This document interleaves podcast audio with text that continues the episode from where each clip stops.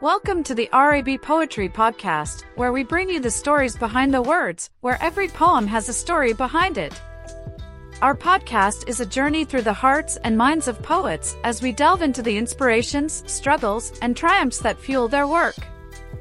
In each episode, we'll feature a poem, sharing the underlying stories and reciting the most powerful and moving pieces. From various poems on wide variety of topics and rising poets and authors, our podcast is the perfect companion for anyone who loves poetry and the power of words. Whether you're a seasoned poetry enthusiast or just getting started, you'll find something to love on the RAB Poetry Podcast. So tune in and let the stories of our poets take you on a journey of inspiration and emotion. Listen to the RAB Poetry Podcast, available on all major platforms now. Welcome to Fandom Power.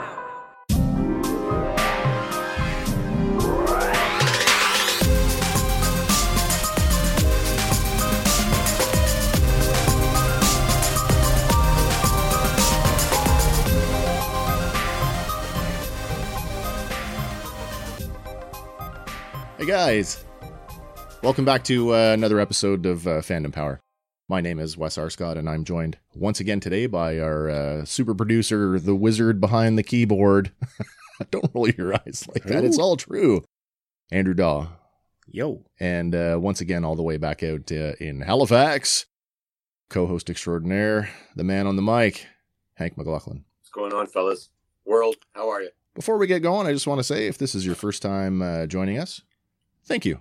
Thank you for choosing us. Your entertainment options are wide and varied, and the fact that you've uh, chosen us, that means something. So hopefully you stick around. And of course, for el- everybody else who's been along with us for the long ride, you know what this is about. Today we are going back to Star Wars. No surprise. We've know had we- a vision. I don't know what you. I don't know. We keep saying we're not a Star Wars channel or not a Star Wars show, and yet here we are. We can sort of lean that direction. so this Wow. time it's uh it's Star Wars Visions. It's the anthology series that uh, recently uh, premiered on Disney Plus. I guess it was uh, what September uh, September twenty second. So we're within we're within uh, a week a week Around or that. so. Yeah, yeah. I think everybody's had a chance to cover it. Uh, certainly, uh, if you've not had a chance to watch it, I I do highly recommend it. I guess that's my sort of initial thoughts are it's confirmed to be a non-canonical uh, anthology series, but at the same time, It's interesting. the It's- stories are uh, by and large uh, uh, for me anyway uh, i would say that eight of the nine episodes are they're really good i really like the whole thing as a as a whole what did, what did you Yeah, guys what did it- you guys think It raises some interesting questions too, but like are the, where they diverge from canon in terms of ability and and style and things of that nature. I'm wondering if are they bringing canon? You know, is that what their their springboard is? Right. So little things like.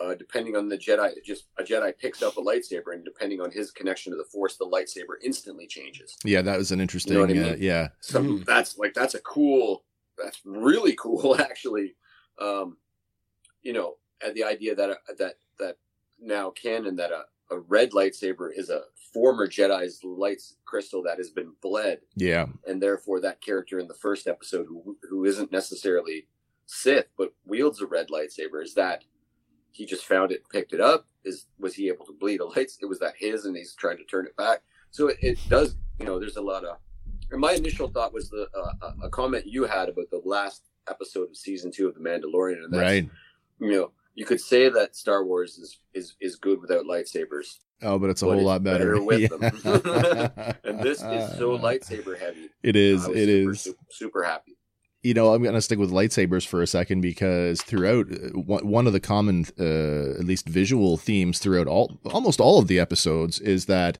lightsabers in this uh, anthology series are far more akin to the dark saber in terms of their overall shape. We're talking about you know uh, really edged thin edged blades, right? Not that uh, conical tube of of Yeah. energy. So it's kind of cool. It's a little off putting at first, but then it's like, okay, I get it. You know, we're we're talking, you know, a lot of Japanese culture and and digging into the the samurai lore. So it made sense to me. But then it's like, you know what? The dark saber is thin just like that, so it's no stretch of the imagination for me. Right, right. Yeah, man. So I think today uh, we're going to take a, a, a sort of a holistic look at uh, the whole thing as a as a, it is an anthology. So we're going to sort of talk about uh, the whole thing. It's not going to be necessarily a, a big deep dive, but uh, I thought it'd be nice to get together and uh, kind of chat about what we liked, what we didn't like, and uh, what do we think about the series, sort of how it relates to uh, Star Wars, Star Wars that's come before, and Star Wars that may be coming.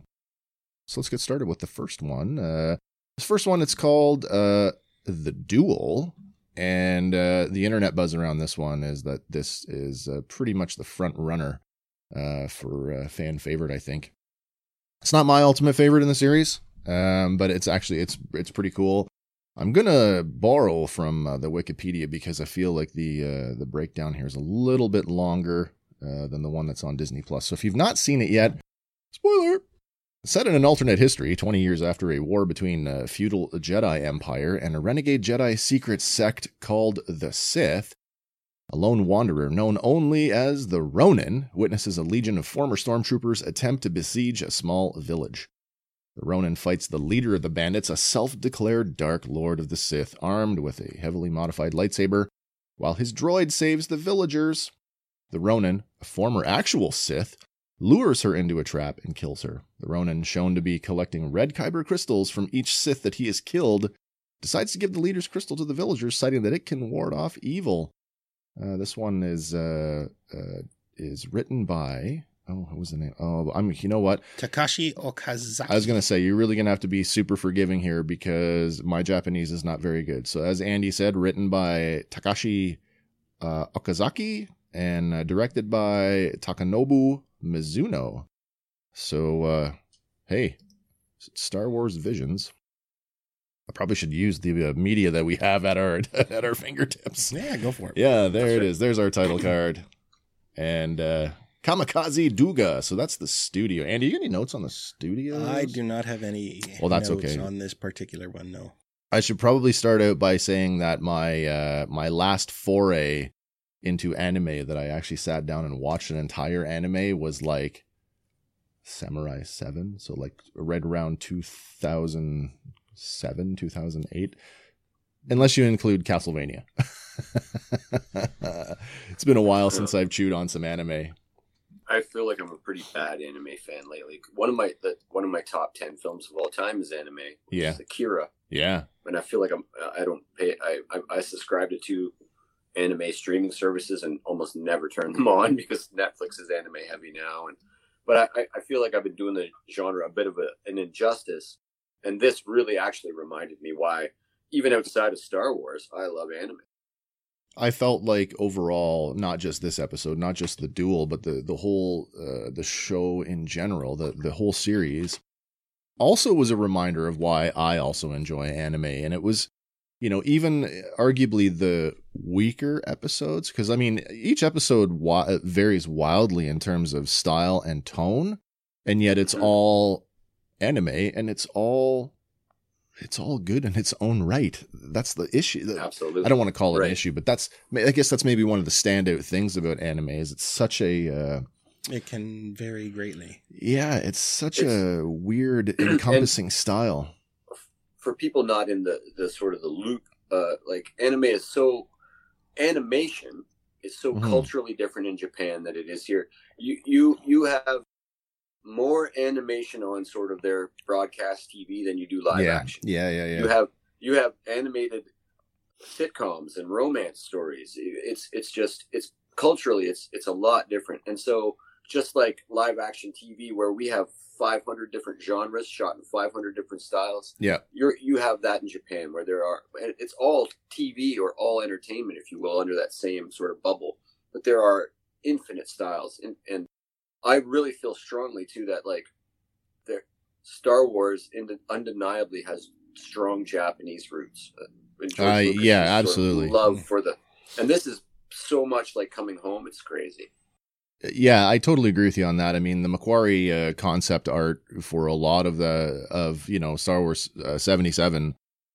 definitely uh, samurai influence. I mean, it's it's undeniable. you know, in characters like Darth Vader and his armor, and and of course, you know, the a lot of the the the tenets or the the concepts around the Force, uh, you know, kind of go around that sort of you know uh, Buddhism and ancestry worship and all the things that kind of go along with it. Mhm. All right, so what what do you guys think about uh, the duel itself? I liked it. Uh, Good I mean, opening statement, sir. crazy strong one to start with. big Yes, uh, time, big time. I had problems with the first two after this because I was like, the whoa, I would have maybe shown these in a different order, maybe because of how. But then I, I started to rewatch them and rewatch them because they Yeah. were quite short. and Yeah. stuff, and I found something to love about every one of them. But This So did one I. Yeah, in particular, I loved the, I loved the black and white. I loved the, the lone wolf and cub style thing going on. I Mhm, loved mhm. the the juxtaposition of the black and white against the lightsabers and blaster fire when that was color. It and was everything else was always black and white uh, were there sort was of sepias tonally. the way the way that they chose to interject color in this it was very striking and it wasn't just it wasn't just red i mean we get lots of that i mean No. we, we see it with uh, i mean with the uh what is that lightsaber supreme what do we call that the ultimate uh, party umbrella what was that Yes. Yeah, umbrella, yeah, and The it's umbrella just a saber. filter. It's that's one of the cool things about that is it's just a Yeah, filter you yeah, yeah. pop on your lightsaber, which turns it into this. Man, and I, and We- I think my favorite thing is so minor. My favorite thing about this episode is the straw hat that the droid is wearing. yeah we talked andy and i talked Oh, I about that when we love were sitting that here touch. kind of pulling the That's images so out nice. And I said that. I said that. I said, is that one lightsaber or is that like nine? Do you know what I mean? Yeah. And and you had said you had Right. suggested An that it was a like a like a like a prism or something that had diffused it all the way out to the Right. those other Yeah, 'cause emitters. She pulls it off, or it gets knocked off. at Yeah, one yeah, point. yeah, yeah. It's just an object, and she has a single bladed lightsaber. I found that to be like really really cool. Talking more about the color here. I mean, look at there's a, a version a take on the old Death Star droid with the uh, the Gatling blaster. Old painless. Yeah, old painless. uh, did you guys have any issues trying to place this one within sort of the timeline? I know it says that it's post kind of, you know, an I, alternate. I didn't read anything about it, but I certainly saw the, the first order stormtrooper helmets. I was then gonna a say that smattering kinda- of other things, yeah, smattering of other things. So if it places us anywhere in the timeline, we're certainly well after yeah, yeah, yeah. the fall of the emperors in Rise of Skywalker.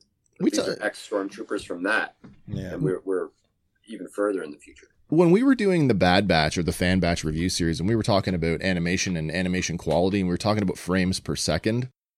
As I watched this episode, a lot of this episode, I actually, I actually questioned: Is this rotoscoped? Is there some rotoscoping in this? You know, like how they did the Lord of the Rings uh, cartoon or Fire and Ice, uh, and some of those other productions where you know maybe there was some rudimentary acting that they just drew over top, because We a lot of this like the the troops disbar- uh, debarking their transport and a lot of the the ground battle itself looked like that's just too smooth too fluid Well, I, I have s- two things I think, uh, and I hope there's maybe a gallery episode regarding these to give Yeah. us some more insight. But Yeah. I think that uh, probably around ninety percent of every episode. Certainly, there were CG elements, but I think this Yeah. is hand animated. i I think kind of it's question that traditional too animation. i question on that And, too and then the second thing, and this might be very controversial to people out in the crowd, but Japanese animators are just better than we are. They're amazing. They're Yeah, yeah. amazing at what they do. They've been doing this for century, like not century. You know what I mean? This is their bread and butter. Right. I mean, like we're probably better at hockey than they are. You know, but these guys. It's a fair statement th- It's it's so culturally. You know what I mean? Ingrained in the Um, culture. And one little like sort of like anecdote is I I dropped out of second year animation school at Sheridan College. Yep. And uh, I I went to go back after working for a year. You want to make some money, then you went. Oh, I'm going to go back. And what they did was they opened the school to foreign submissions. because Yep. What you really want the best of the world at your school, and it's one of the world's best animation schools. And I couldn't get in because I was literally competing with guys that had been animating for 20 years well that that's wanted to learn the North American style. These guys are the top class animators, and it, it would not surprise me at all to find that ninety percent of this was was drawn by hand. yeah yeah yeah Well, according to uh, one website, apparently Kamikaze Duga prides itself as a half breed studio. So Oh. they specialize in blending CG production and traditional 2D cell animation. Totally So- see it.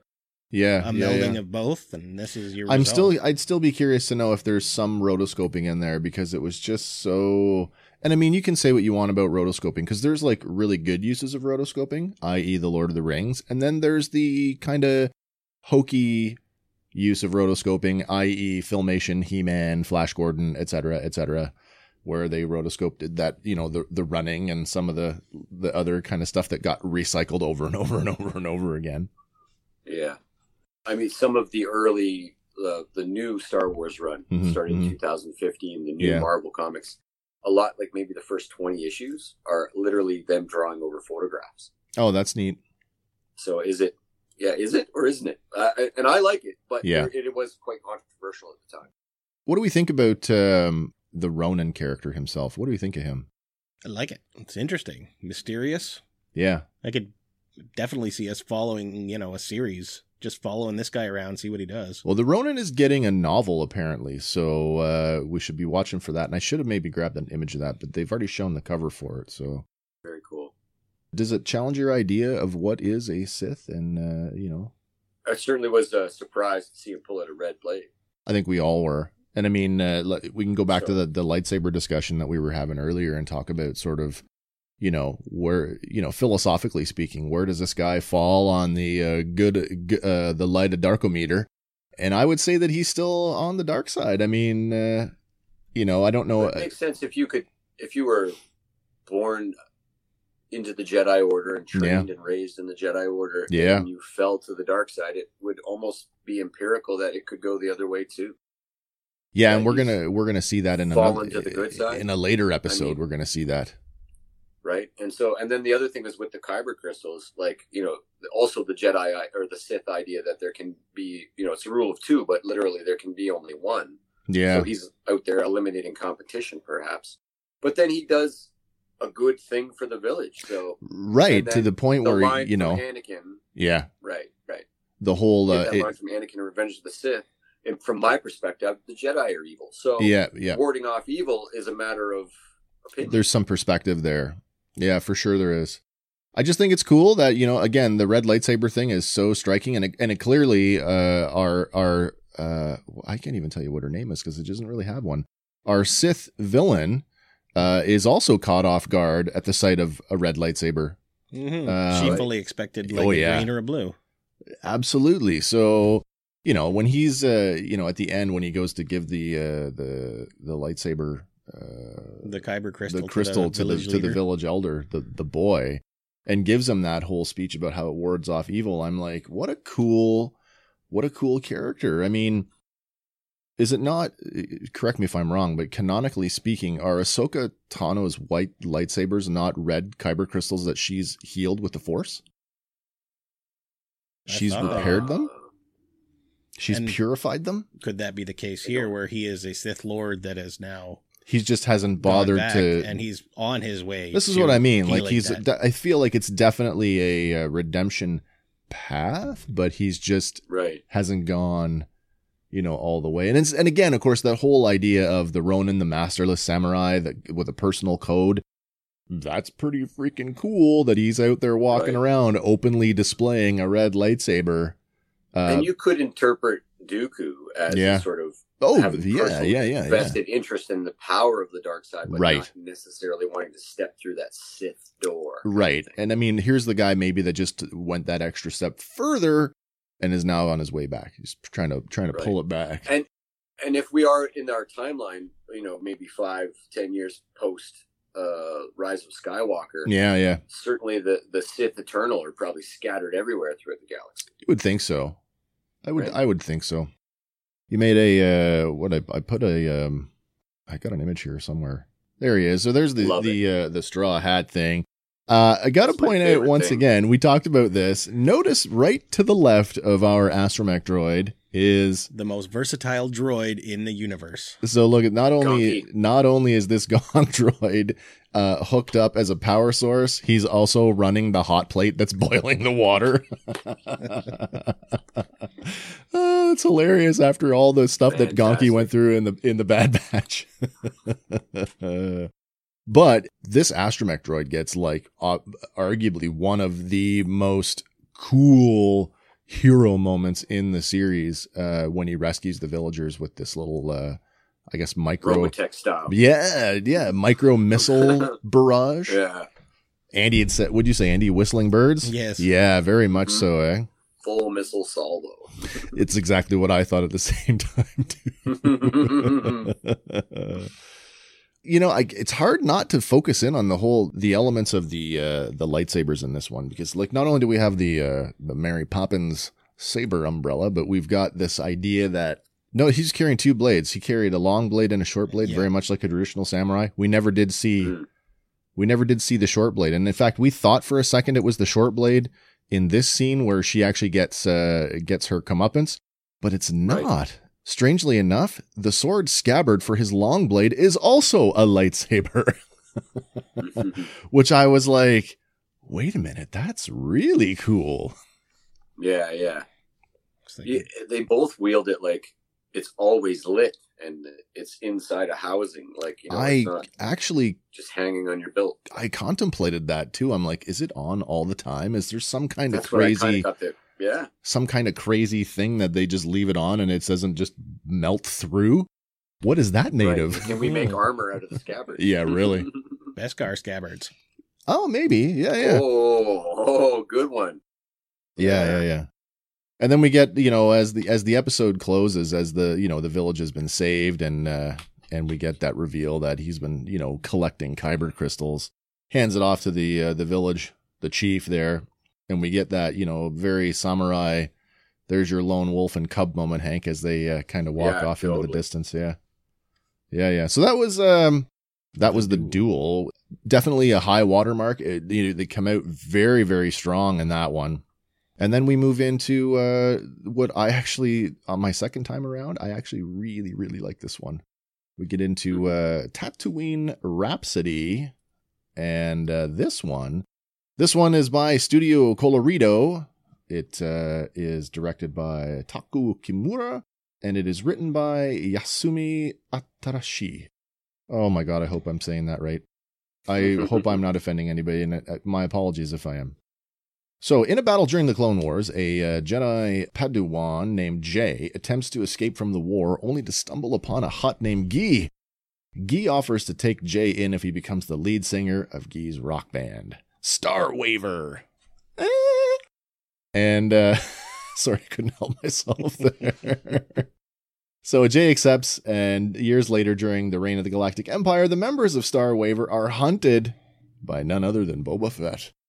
Uh, Fett eventually captures Gee and reveals that Gee's relative Jabba the Hutt wishes to execute him due to Gee not wanting to be part of the family's crime syndicate. Jay uh, inspires the other members of Star Waver to go to Tatooine and attempt to save Gee, and they manage to convince Jabba to let them play one more song together before Gee's uh, execution. The song is loved by the audience, and Jabba ends up becoming the band's first sponsor. it's got the tail going there Uh, so I mean, certainly uh, this one is way way more lighthearted. It doesn't start that way. I mean, that opening shot of the uh, Phase One clones kind of facing the dirt with Yeah. uh, Jay clearly running for his life, and then Wh- uh, which lets us think maybe this is right as Order I feel 66 like has yeah, been given. I think so because there's even that like there's that uh, audio sort of montage of a bunch of like like someone getting killed and the you know somebody getting shot. I presume you know that uh, Jay's master went down in a in a you know Mhm. in a blaze of glory, and uh, I presume this is him just making his escape from uh, from the clone army. To be honest. Mhm. But yeah, so I mean, uh, what do we do? We hook up with uh, Gee and the band. There they are, Star Waver, and uh, what a cool, uh, you know, overall just a cool little episode.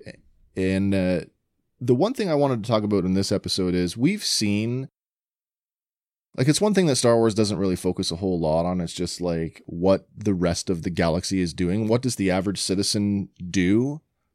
and we've seen entertainment before in Star Wars. Like we saw, like the we saw them gambling on Canto Bight, and we saw, you know, an opera on Coruscant with the Emperor. We've seen the Cantina Band. Well, this is it, right? And and to see like a full on rock concert like that is just like you know reminds us that Star Wars is more than just you know space wizards and laser swords, right? Right. And yet there is a laser sword in this one too, so it's still good. Anybody? Uh, this one had yeah, go this for it. one had arguably the biggest voice actor. the I was just biggest going to talk star. about that. Yeah, yeah. So Yeah. Uh, we by now, uh, if you haven't figured it out, the uh, voice actor portraying uh, or the actor portraying Jay is none other than uh, Joseph Gordon-Levitt. So it's kind of cool that uh, he gets to uh, exercise some chops there. Gets a couple songs in on this one.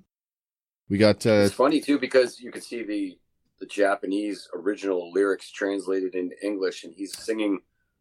It's strange. The lyrics are a little strange. Like Yeah, yeah, yeah. It's, it's kind of funny. Like it's that. Whenever you listen to uh, that translated theme song from your favorite anime, it's yep, yeah. always It does a never make woman sense. Singing strange lyrics. yes. so that it was a sort of I don't know if it was a nod on purpose to that or if there was a direct translation from the Japanese, but Right. Right. that's kind of that was kind of my my funniest. I enjoyed that bit. Uh, yeah. Like I I, I really wasn't drawn to this episode much. at all. really. Yeah. the I- first time around yeah. it was kind of like it made me smile but i was just like yeah okay on with the next give me some more like sword stuff but really sitting back and watching it again and i mean i wasn't really you know, i wasn't taking notes when i watched it the second time around it was like i just want to be fresh so that we could have this conversation today but i really really i really enjoyed this like way more than i did the first time around and Mhm. i think maybe because i was just maybe a little more more thoughtful towards what was happening but like you know the anime is good for this and, and particularly children's shows my granddaughter's over this weekend and when i went home yesterday they were watching the my little pony movie and i was thinking about you know the the, the new my little pony and how like the message of friendship and uh, is is predominant throughout and then we i started watching this and i'm like man this is almost superfluous that way where you know the band is so inspired you know, by their friendship that they're going to risk their lives to go and save their friend. And I Right, thought, you right, know, right, what a right. great, what a great message. which and is a central crux of Star Wars. right? yeah, yeah, yeah, absolutely. But even st- even stylistically, it kind of it kind of works, right? Because it is a more kid friendly animation style. Yes, you know, yeah, the heads definitely. are a little. You see the size of Boba Fett's head on him. He looked like a bobblehead, right? There's been a line lately of action figures coming out of Japan, Yeah, and they are highly stylized with the larger head, the Larger smaller head. body, Interesting. and this would be a great fit for that. I guess so. Yeah, yeah. Nice. I did watch the Boba Fett armor because I was like, is that a new paint job? Is there a dent in the helmet? I was trying Yeah, to place the yeah, sort yeah. of the story in time Yeah. a little bit. I did that with every one of them actually. So I like this episode that we actually got to see uh, some other characters that we were familiar with. Particularly, we did actually get to see the Cantina Band actually shows up Yeah. in a, in a scene, and we got to Yeah. see uh, in the special.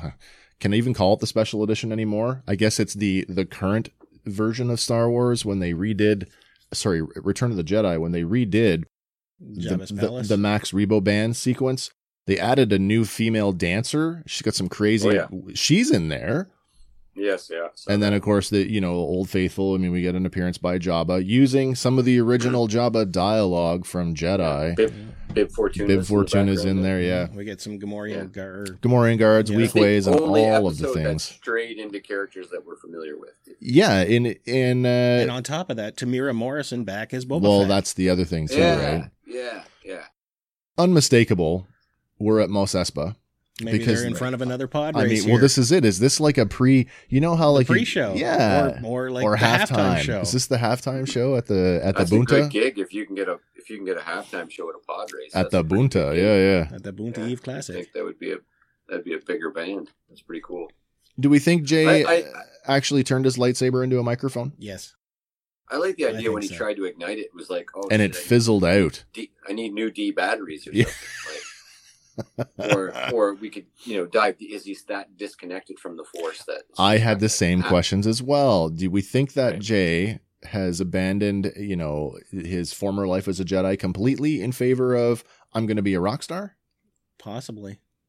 You know, it how many certainly seems so. you know, Hank, you as a as a somebody who is uh, passionate about music, who is who is a music creator, can appreciate. You know, like you've wanted to make music since you were a teenager, You know, that is Yeah. that is a lifelong thing. And I mean, if it, it hits in the right way, like the difference between making music in your garage versus making music, Yeah. you know, for millions of people. that's and it it can't eclipse the rest of your life if you let it so I, I can understand him going yeah jedi are cool but uh, Yeah, I get yeah, this weird feeling off of music and yeah it's actually i and i imagine it's for a lot of musical artists or even regular artists you've got to temper your real life because it's easy to just dive deep into that and Mhm, forget mhm. the rest of it oh ahsoka i just knocked ahsoka over oh, ahsoka We get a nice, uh, I, I forgot about this, but we get a nice moment. Uh, Going back to Boba Fett for a minute, we get a really, really cool shot of of uh, Slave One here chasing them down. Mm. The other thing I liked about this, and I, I don't think we got an image of it. No, that's just Boba watching them escape. Their, I guess we can call it space truck. Doubles as a stage. Their space truck is also the stage. yeah. they just roll up with the venue, open the doors, and So go. I was thinking that was a nod to the uh, the old Ewoks cartoon. Um, Oh, really? and Now, not a spaceship that turns into a stage, but do you remember? I don't know if like if either of you have even watched it on Disney since it's been back out, but there's a couple of episodes where there was a troupe of actors that came through Oh wow! the forest and stopped in the and their traveling circus, if Yeah, you will, yeah, yeah. was on a was on this creature that and that would become the stage. They all Oh, lived that's there, but then interesting. it would be, and so it was. It reminded me of that kind of thing where you you perform where you live, but you bring your you living think of with you the to your uh, performance. Yeah, the uh the, what is I don't want to say old timey, but I mean really The like circus the train.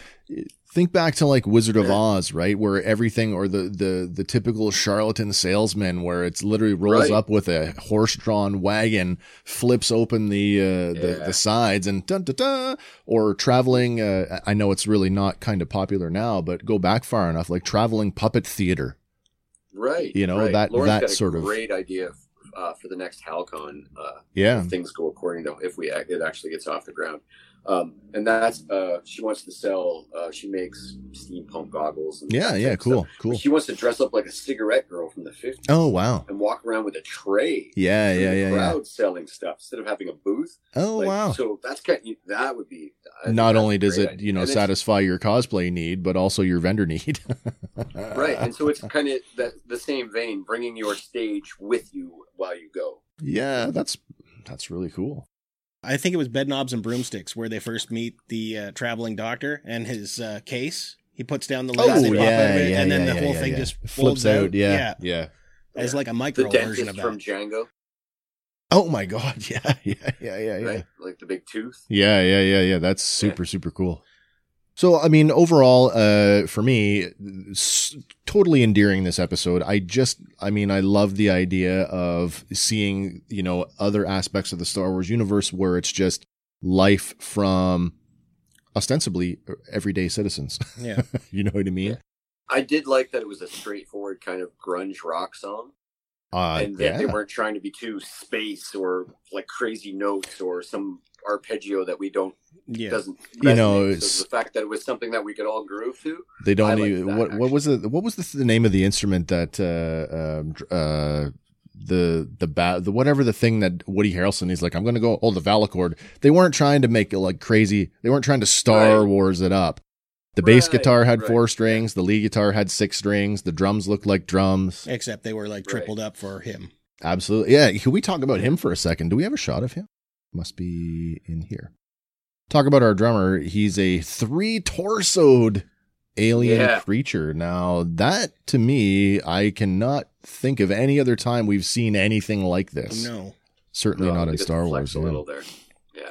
so part of the uh, you know there was some talk early on when uh, this was coming out sort of uh, from the fan community that this might be star wars take on uh, what if so even though they've said that this isn't uh, canonical does this not in your mind open up other storytelling opportunities where hey maybe we'll see a three torso dude show up in a live action thing maybe. and a lot of people on the internet have been talking about it too. That this this is proof that Star Wars can work out of canon.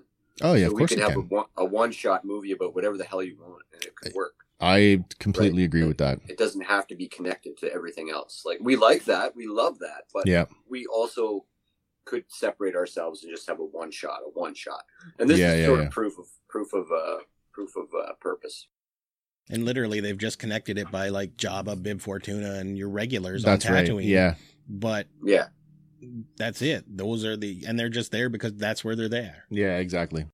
So we close out the episode with, uh, you know, Jabba, we're going to give you one chance to be our first sponsor. And then the crowd gets worked up and they're like, one more song, one more song. And uh, yeah, the band goes off and gets to play one more song, which is kind of cool. So One of the other it kind of wraps up the episode though, right? Because like in It the does. beginning, they're like, you know, we've never fade been to able black. to finish a set. They- 'Cause yeah, the they've- bounty hunters always catch up. Not only have they never finished a set, they've never they even talk about they've never played anything this big. Yeah, So, you know, it's a it's a double whammy for them. yeah, which is super cool. I mean, if you were a young kid, because let's face it, I mean, they're all res- y- young for you know their respective uh, spots within the, the the episode. That whole thing about uh, dreaming about I'm going to be a star one day. I'm going to be a music star one day. Mm. yeah. That's pretty cool. The other big tropey thing in this is, uh, and I think we've seen it before, a hut that did not that goes against type that does not want to be part of the crime syndicate. That's right. That's Mm. kind of cool.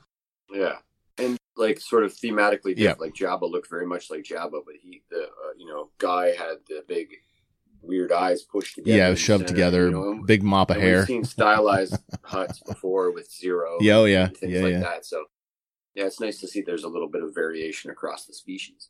Mm-hmm. All right. So that kind of puts a wrap on uh, Tatooine Rhapsody. Then we move into arguably one of the weirdest, weirdest, and can I dare say wonderful episodes I of would say the so. of the series. This is one of my favorite ones. Yeah. So we get into the twins here now.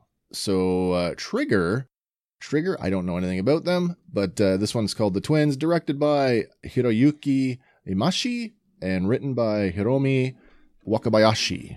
And so, uh, in the aftermath of the Empire's defeat, the remnant of the Imperial military begin the construction of uh, two conjoined star destroyers that house a large super laser capable of destroying planets. Using uh, Sith al- using Sith alchemy, they are also able to create two force sensitive biological twins named Kar Kare it's Kare and Am, who they then train in the dark side of the Force. Uh, the twins eventually become the leaders of the remnant and plan to use their super weapon to destroy the New Republic. However, Kare goes rogue on the day that the weapon is supposed to be fired due to him having a vision of the future involving his sister's death. He also steals the large Kyber crystal that powers the super weapon. Am confronts Kare outside of the Star Destroyer in space, and they duel. Uh, during the battle, the crystal is split in half, and Am uses a piece to power a metal exoskeleton. Using his X Wing and the power of hyperspace, Kare is able to destroy Am's sliver of the crystal and the super laser. He then crash lands on Tatooine and vows to rescue his sister from the dark side. There is a lot thematically going on in this there is. the whole we've talked about it before when we were doing uh we were talking in the in our order 66 series and talking about sort of the connection the uh and this is stuff that that they talked touched on when they were writing the the sequel trilogy the um oh my god um the twins the the force twins the uh, the ashen and the bogan Right. all those concepts like come like full circle here and it's like oh or the ashla and the bogan i should say that's not i said it wrong the first time but the whole uh you know diametrically opposed uh you know one is good one is evil can't have one without the other lots of uh of uh sequel trilogy vibe in this a lot of sound effects were very uh sequel trilogy i know that uh a lot of the saber signature sounded like the Kylo Ren, the dir- the dirty saber, I guess you could call it. Yeah. What'd you guys think of this episode? I liked it. I like that it deviates from your normal. Like it Big sets time. aside. Like you really have to suspend disbelief at this point because, like, they're fighting you know unarmored in space. Yeah, you know what? And I we talked about this sort of offline previously, uh, and and I'll say this once again, for good or for bad, the sequel trilogy established that maybe this isn't so so far off for Star Wars when Princess Leia was able to, you know, through the Force was able to save herself. True. Do you know what I mean? and I these mean, two are shown to be like crazy, powerful with wickedly the Force. wickedly powerful, like Wicked powerful. like Star Killer powerful. Yeah. yeah. There's two things that sort of stood out for me in this, and they're not. One of them isn't necessarily like even about the show, but yeah. in the weirdest way, the character's ability to ride on the outside of an X-wing and cut a, a light a star destroyer in half In with a half. lightsaber Yeah. while traveling through hyperspace lets me know that Ezra Bridger is actually still alive. Uh, yeah. so that he, you know, that, uh, for whatever reason, this is the canonization of uh, Ezra Bridger can breathe without a without yeah, a- exactly. Because uh, a people, windshield. yeah, I was gonna say if you'd forgotten sort of that finale of Rebels, I mean that the the windscreen, the the the the viewport on that ship, it was Yeah. destroyed. Like it was exposed to atmosphere. So And the other thing is a sort of a uh, an Easter egg to the Jonathan Daly novel Splinter of the Mind's Eye, oh yeah, which is the idea that you could run a power suit off a kyber crystal. yes, And the, the, the, the premise of that novel is Vader trying to find a kyber crystal to in, to integrate into his which because it'll give him ten times the force ability. that's right. Yeah, And he's Eve. That's the first time we get force lightning in any Star Wars. yeah. Is Vader wielding force lightning in a Splinter of the Mind's Eye? It's also the. So I thought that was a really cool yeah, nod to yeah, that. yeah. It is the origin of the of the term kyber crystal. Only in that novel, there it- it's a singular thing. It's a, it's a Singular. force relic. It's not a it's not a naturally occurring mineral that can be mined. right. But as you say, it it amplifies force ability like exponentially. Mhm. It's also the it's also the novel where Princess Leia actually has a go at Vader and cuts his arm off. Hmm. If you- Right, and if you've yeah. never read it before, you should read it. And I, and I say this, I know we're getting off, we're getting aside here, but um, F- Splinter of the Mind's Eye was written at a time when they didn't know that there were going to be any other Star Wars movies. So they actually write the book with this undertone that the romantic the romantic relationship is actually between Luke and Leia. So it's It is, kind of yeah. it's kind of neat that way. Mhm. Yeah, yeah. Well, that's and then good. read it, and then send John Daly five bucks for God's sake. Brian, Brian Daly. Brian, Daly. Sorry, That's Brian right, Daly. yep. John Daly's a different guy. yeah, send Brian Daly money. Yeah, Disney shat on that guy. Uh, loved the armor. Did you guys like the armor in this? Uh, Tony Stark, man, like the idea that Iron Man can be powered by a carbon crystal. What if Star Wars and Marvel? Come on, guys. let's Yeah, do it. yeah, yeah. I love the uh, the heavy heavy Vader influence on Yes. both both suits. Big time, big time. Yeah, Yeah. it's uh, curious though. Like, what's the pre the predilection with the Vader thing? Like with with Kylo Ren, it was you're my grandfather. I'm gonna finish what you started. I kind of you know follow in your footsteps. But what is it with these two? They're just a creation. They're biologically or or they're essentially they're they're clones. Created out of the dark force. I guess so.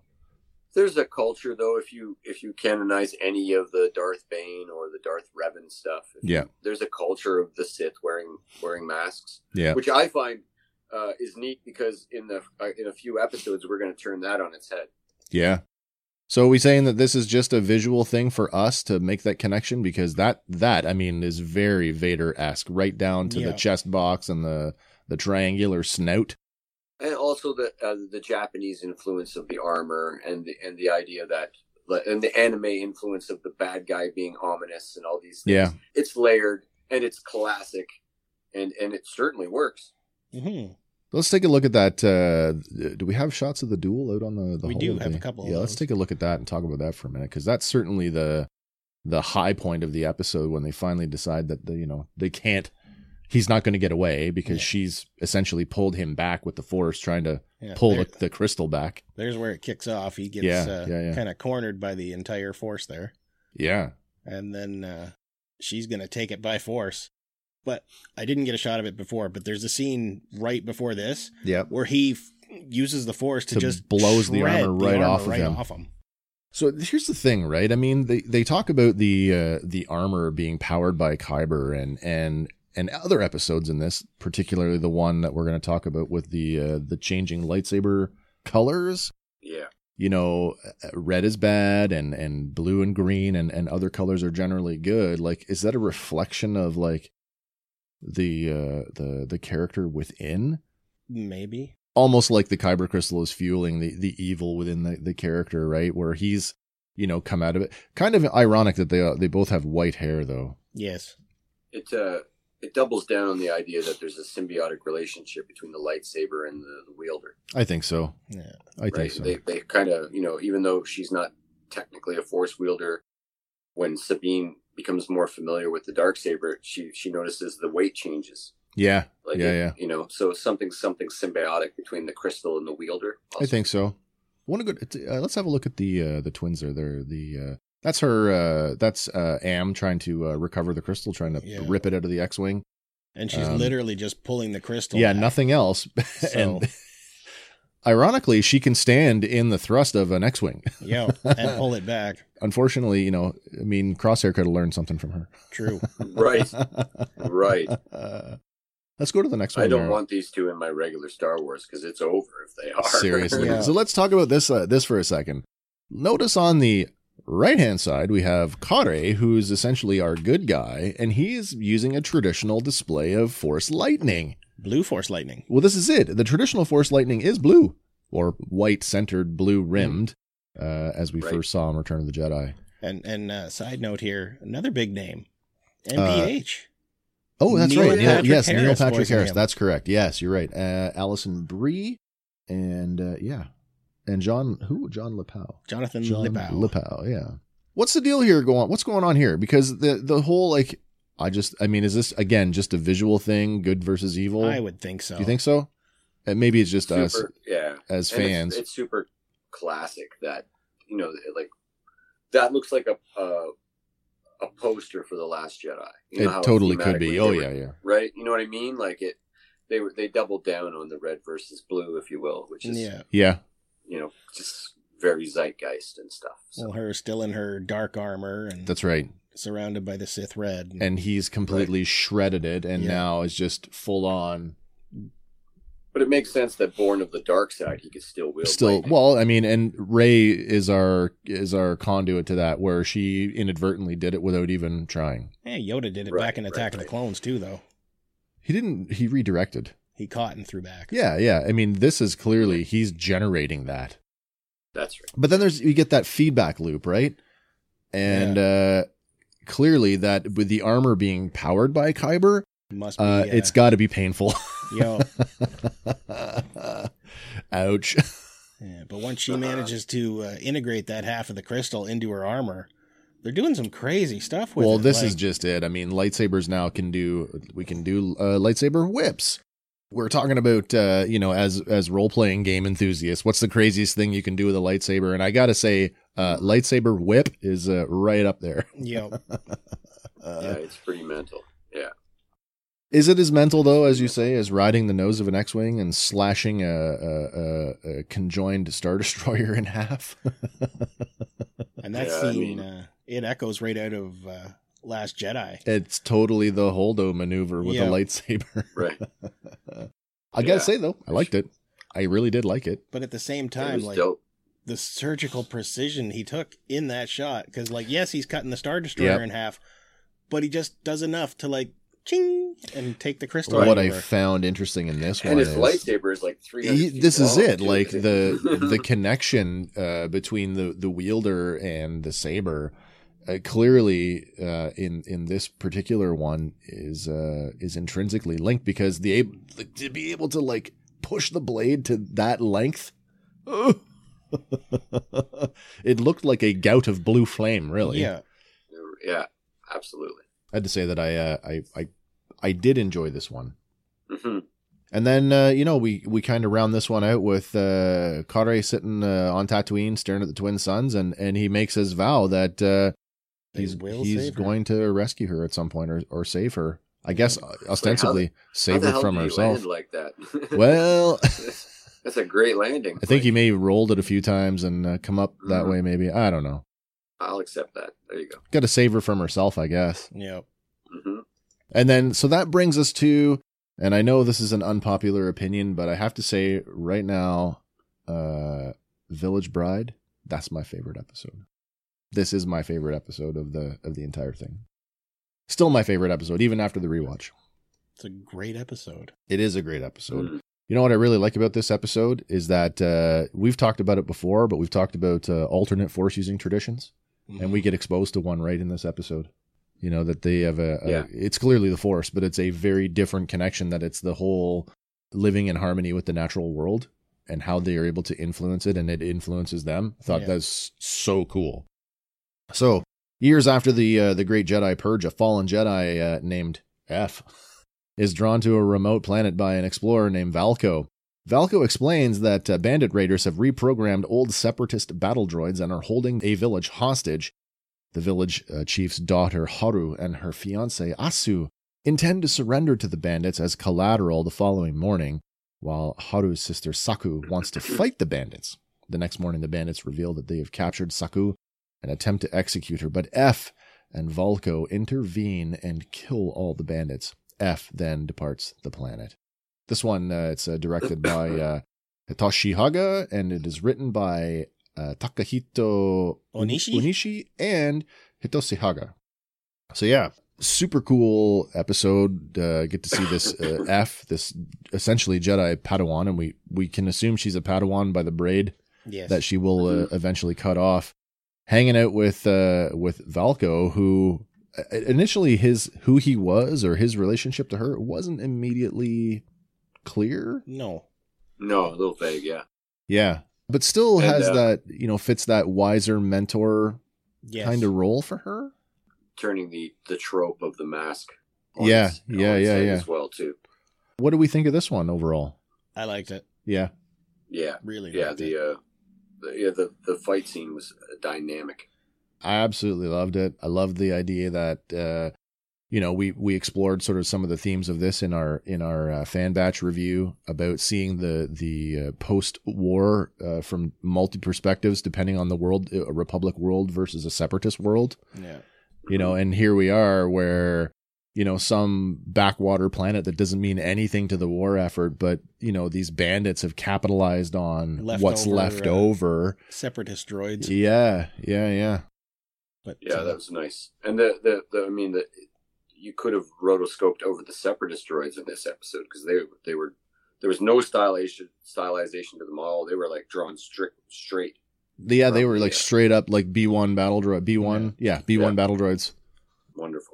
it is kind of weird that everybody on this planet though is connected. Like they all have that connection. They have that rudimentary connection to the land. Yeah. Yeah, I mean, they even go to so, so far. Uh, uh, Haku, the sister, or Saku, when she says that she wants to fight them, and she says the land is on our side. Yeah. You know, like, does she know that? Did, does she really feel that? Well, when they go up there to uh, seal their vows and whatnot, and they're Yeah. given that vision of the planet crumbling, Yeah, yeah, yeah, yeah. and you know, maybe that's the world telling them, you know, don't don't just give up. what I find really challenging in this one is that you know the village elder has you know de- the fa- her father has basically okay like Yeah. he's going to allow it like you want to surrender to them to save the whole village okay i'm like what kind of dad are you Yeah, especially when she's like, you know, I'm taking his place. yeah It's like, no, you let the older one go. Well, it's kind of tropey that usually it's not that way. It's like like we saw it in uh, in the movie Dragon Slayer where they were they were offering up uh, uh, sacrifice sacrifices to the dragon, but the king had kept the daughter's name out of the lottery for her entire life. So when Right. she finally goes, she's fixed the lottery so that it's only her name on every lottery tile. Hmm. You know, it's usually that's the trope. It's the you know people of privilege are protected because of the the influence that they have, and in, and in this one, Dad's like, sure, Yeah, sure, you can go. well, it's similar to uh, Clash of the Titans, where Andromeda is like chosen as the king's daughter to be Oh, sacrificed right, up right, to right, right. Uh, The Kraken. the Kraken. Yeah. yeah. Mm. but uh, you know, you see them chilling at the wedding reception, and did you get a shot of the uh of the bandits themselves? I did get that. I So- got them just as they're laying down fire and Ah. stealing droids. So here's here's a good. I I wish we had another shot of this. Um, big big Easter egg moment in this one. Did you guys catch the uh the Knights of the Old Republic Easter egg in this episode? I did not. The ship that they get off, the ship that they uh, are come on, is essentially the Ebon Hawk. Yes. Well, Hmm. Yeah. yes. Yeah. It's definitely my favorite ship in all- the whole yeah, show. I mean it's a big Carillion Carillion ship. I mean the, the top down, Yeah. Oh, it's got the like circular. some kind of YT, right? Yeah, it's definitely a a, a, a Carillion engineering cor- uh, Mm-hmm. corporation ship, but it's like oh, with the big the big square bull nose on it, and I'm like that's the Ebon Hawk, which is essentially and her ship the, at the end was pretty dope too. yeah. So that's another thing, highly modified, I might add. Uh, Z95 Headhunter, the precursor ninety-five headhunter precursor to the uh, to the X-wing fighter, uh, does not come standard with a hyperdrive. Hmm. uh, but clearly she's modified it. So I thought that was pretty cool. Aftermarket parts. Yeah.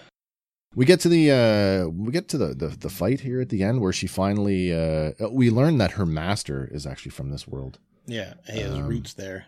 Yeah, But per- there is uh, the precursor to the fight, which is uh, Saku throwing down her oh yeah, shawl Yeah, in yeah. disapproval. she's like super super peeved. yeah.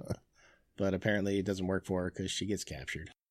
Right, and so then we have that moment where in execution style, Yeah. uh, bandit leader's about to you know draw down on her, and we get that uh, we get that the powerful Kylo Ren- force. the Kylo Ren moment where the the blaster bolt's just frozen midair And not only does she freeze it, she throws it back at him. after she has a whole monologue. Yeah. which is like so villain but i'm like that's awesome that the hero is just gonna do do do do i'm gonna tell you a whole little monologue yep. cuts her braid off Yep. and then phew, flips it back at him which was uh, super super cool And then uh, Without Valco- killing him too, she just disarms him with it. yeah yeah yeah yeah, Yeah.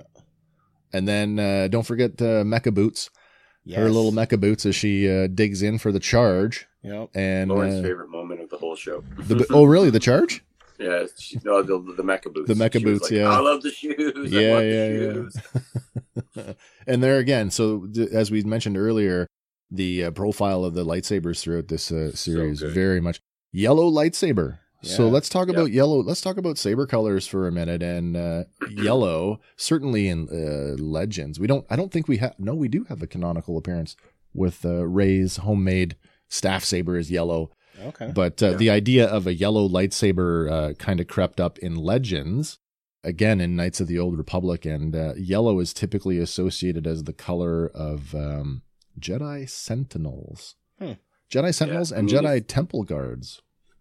If you had the toy before you saw the movie when you were a kid, Yeah. yellow lightsabers are totally, you know, Luke that's- Skywalker. yeah, that's yeah, how it was, man. Yeah, you know, yeah. Obi Wan on the box, the, the actual image of Obi Wan on the original, his uh, lightsabers On the yellow packaging, yeah. package.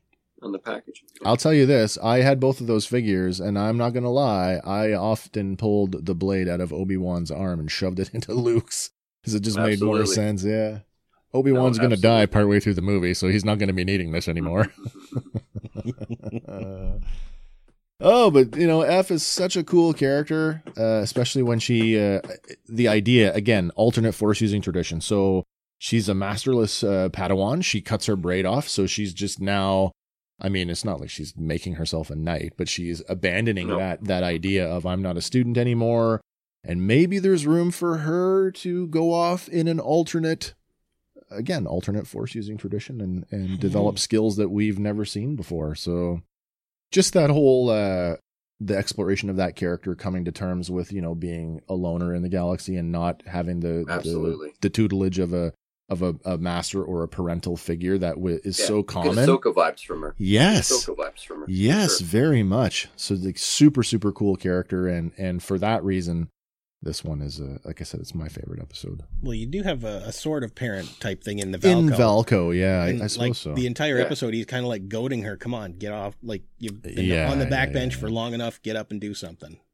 you know, but he I doesn't was. I kind of wondered was could that have been her master? Like I know they- initially they that's name what her I thought different, too. But, but I thought like a like a pseudonym or a veil or With the big uh trash can helmet, I'm like what's he scanning for? What's he looking for? pretty much like a medieval knight. Almost, That reminded me of yeah, that. yeah, yeah. Yeah, yeah. And that thing was multi-purpose too. Uh yeah, as Oh, it uh, rocket rocketed into bomb. the What you and you were wearing that on your head the whole time? Yeah, I, was- I thought that. What if you push the wrong button? How dangerous is that? Just taking it off, and you're dead.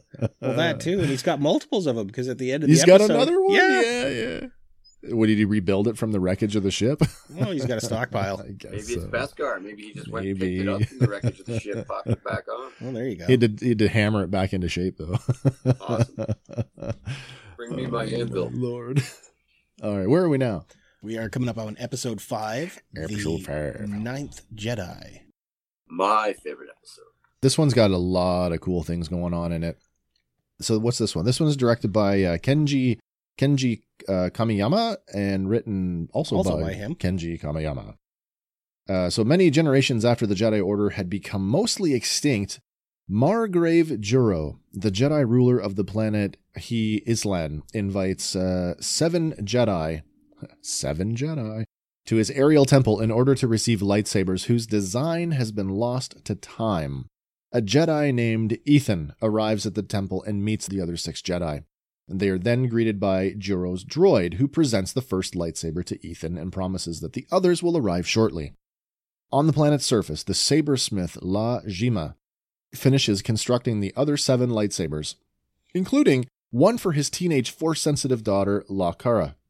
Suddenly, hunters working for the Sith arrive and capture Zima as uh, Kara escapes with the lightsabers. Kara finds transportation to the temple and presents the lightsabers to the other six Jedi, who reveal themselves to actually be Sith members wishing to assassinate Juro. As the Sith close in around Ethan and Kara, Juro's droid reveals itself actually to be Juro in disguise, and he helps them defeat the Sith. Alongside one member of the Sith, who turned to the light side, Kara and Ethan join the ranks of Juro's new Jedi Order and set off on a quest to find Zima, who is being held on a Sith occupied planet. This, eh, above all, maybe the Ronin, obviously, or the, the duel, but this, I think, is another one that could work as a standalone, uh, whether a series or a comic series or hell, let's just do a whole animated series on just this. Well, they definitely leave it open enough to continue the story. Yeah, yeah, yeah. Visually, this one probably has the the is what I would say is most appealing to me visually in the in the anime that I've gravitated towards. Uh, you know, as a kid, you know, It's battle the, battle it's the that planets. Princess Mononoke style. It's like Yeah. Studio Ghibli. Yeah, I really, really dig this one. What do we think of this one overall? My favorite, and I'll tell you why, and not because of like the surface stuff. My favorite because we got a str- we got a planet that things originated on. We got a, a, a, a, a an ethereal being that has a plan for a major event that's Yeah. happening. And Yeah, Then we get uh, an individual hero. We get uh, like we get the, we get this setup and uh, fulfillment. We get some two twists yeah, and we get a crazy battle at the end. This one is more rooted in Star Wars for me than all the. It ticks all the boxes for me for Star Wars, yeah, and that's like that's why it was my favorite. It felt like the most like the other ones were cool, but they felt a little bit like samurai wielding swords. while Yeah, this sure, felt sure. Like a Star Wars animation more than more than the other ones. To Oh, me. cool. Yeah, yeah. I can certainly appreciate that interpretation too. Like it definitely fits. We were just, Just the talking. way that we started out with like, here's the planet, here's the guy, here's this plan, here we go, and I was like, oh, that's that's the crawl. yeah, yeah, yeah, we've yeah. got, you know, absolutely. and- had a stronger narrative than all the rest. The all the rest had their story. Don't get me wrong, but Yep. just had the strongest, straightforward narrative. I like, you know, it- when we were doing the the Fandalorian series and we were really like we were just popping when we were seeing like alternative uses of technology like the uh the AT-ATs being modified into like uh gantry like uh cranes and stuff. We just love that stuff. Oh yeah, What did you guys think of the uh the the mining cable, the trebuchet mining cables from the planet's surface? Fishing in space. Yeah. Space Super fish. cool. yeah. Space fishing. Yeah, yeah. Well, and that's the that's the idea, right? We're like like live on Earth. We're starting to send uh, s- you know satellites to to uh, objects in space and bringing back material. So and it's a gateway to mining in space. And so it's neat. Yeah, I love it. so it speaks to uh and i, I don't want to get too because again space wizards and laser swords but it speaks pretty cool to the idea that kyber must be really really really really dense that it didn't burn up on entry Mhm. you know what i mean like that's really cool Some fantastical, mystical sort of properties for sure. the idea that there For is a uh, what do you think of the idea that there is a, a guy out there whose sole purpose in life is just to build lightsabers Uh, It's and found that's its a very purpose. Japanese uh, take on uh, sword building, Swordsmithing, right? Like, yeah. You know, the, the uh, Hatari Hanzo, yeah yeah yeah yeah from the Kill Bill yeah uh, uh, movies. Uh, like that's that's very like the idea that not, not just a Jedi can create it, but that it's so highly specialized that only one guy, out of you know, that it's a, myriad a of- lost art form and that only this guy can do it. It's not lost on me that uh, in this scene where he basically, you know, finishes the last one, turns it on, and it's immediately blue. Like, oh, you you're a, Right. fo- you're a force user. right, right. Uh, Oh, Uh, which is you know, which is because you see him wield the Force, and she's surprised later. but that's right. Yeah, and one of my favorite things about this episode is just a small thing is that when the lightsabers change hands, the there's an immediate connection between. It's almost like a USB. There's an immediate connection between the Force user and the Kyber crystal, so it changes colors instantly. And that's It kind of even where changes we colors uh, mid wielding, depending on where you strike. right. And that's kind of that kind of deviates from the canonical sort of uh, way that we understand lightsabers being a highly personal thing. So what a cool concept that it's uh I That he has really built like them it. to be this way. do you want to I guess we can call them the uh, a variable variable maybe? Cuz he even says like color and blade length will change depending on the wielder. Yeah. So he has Yeah. tweaked And then- these to yeah. his own design. Yeah, yeah, yeah. And when she first picks up the blade that he hands her, It's which was just kind of it's blue, kind of green, but it's mostly transparent. Yeah. right, it's like a little Yeah. dark saber esque, and then Yeah. the blade, ki- the, the length. She's like, "Am I controlling that? Is it just happening?" And then Yeah. I, I I assumed that by that that she was an outstanding force user. Oh. but then she right, was like, right, "I right. guess my connection's not good enough yet. One day it'll be a solid." color." right, right, And right. then right. later, in, like, uh, but I just figured it. She was better. Like that. Like, isn't a sort of almost invisible variable length lightsaber cooler? like, it certainly lo- it, uh, and visually then she speaking finally it is turns cool Green in the battle, like where her her powers probably. You know, Yeah, they, yeah, yeah. They, they flourish.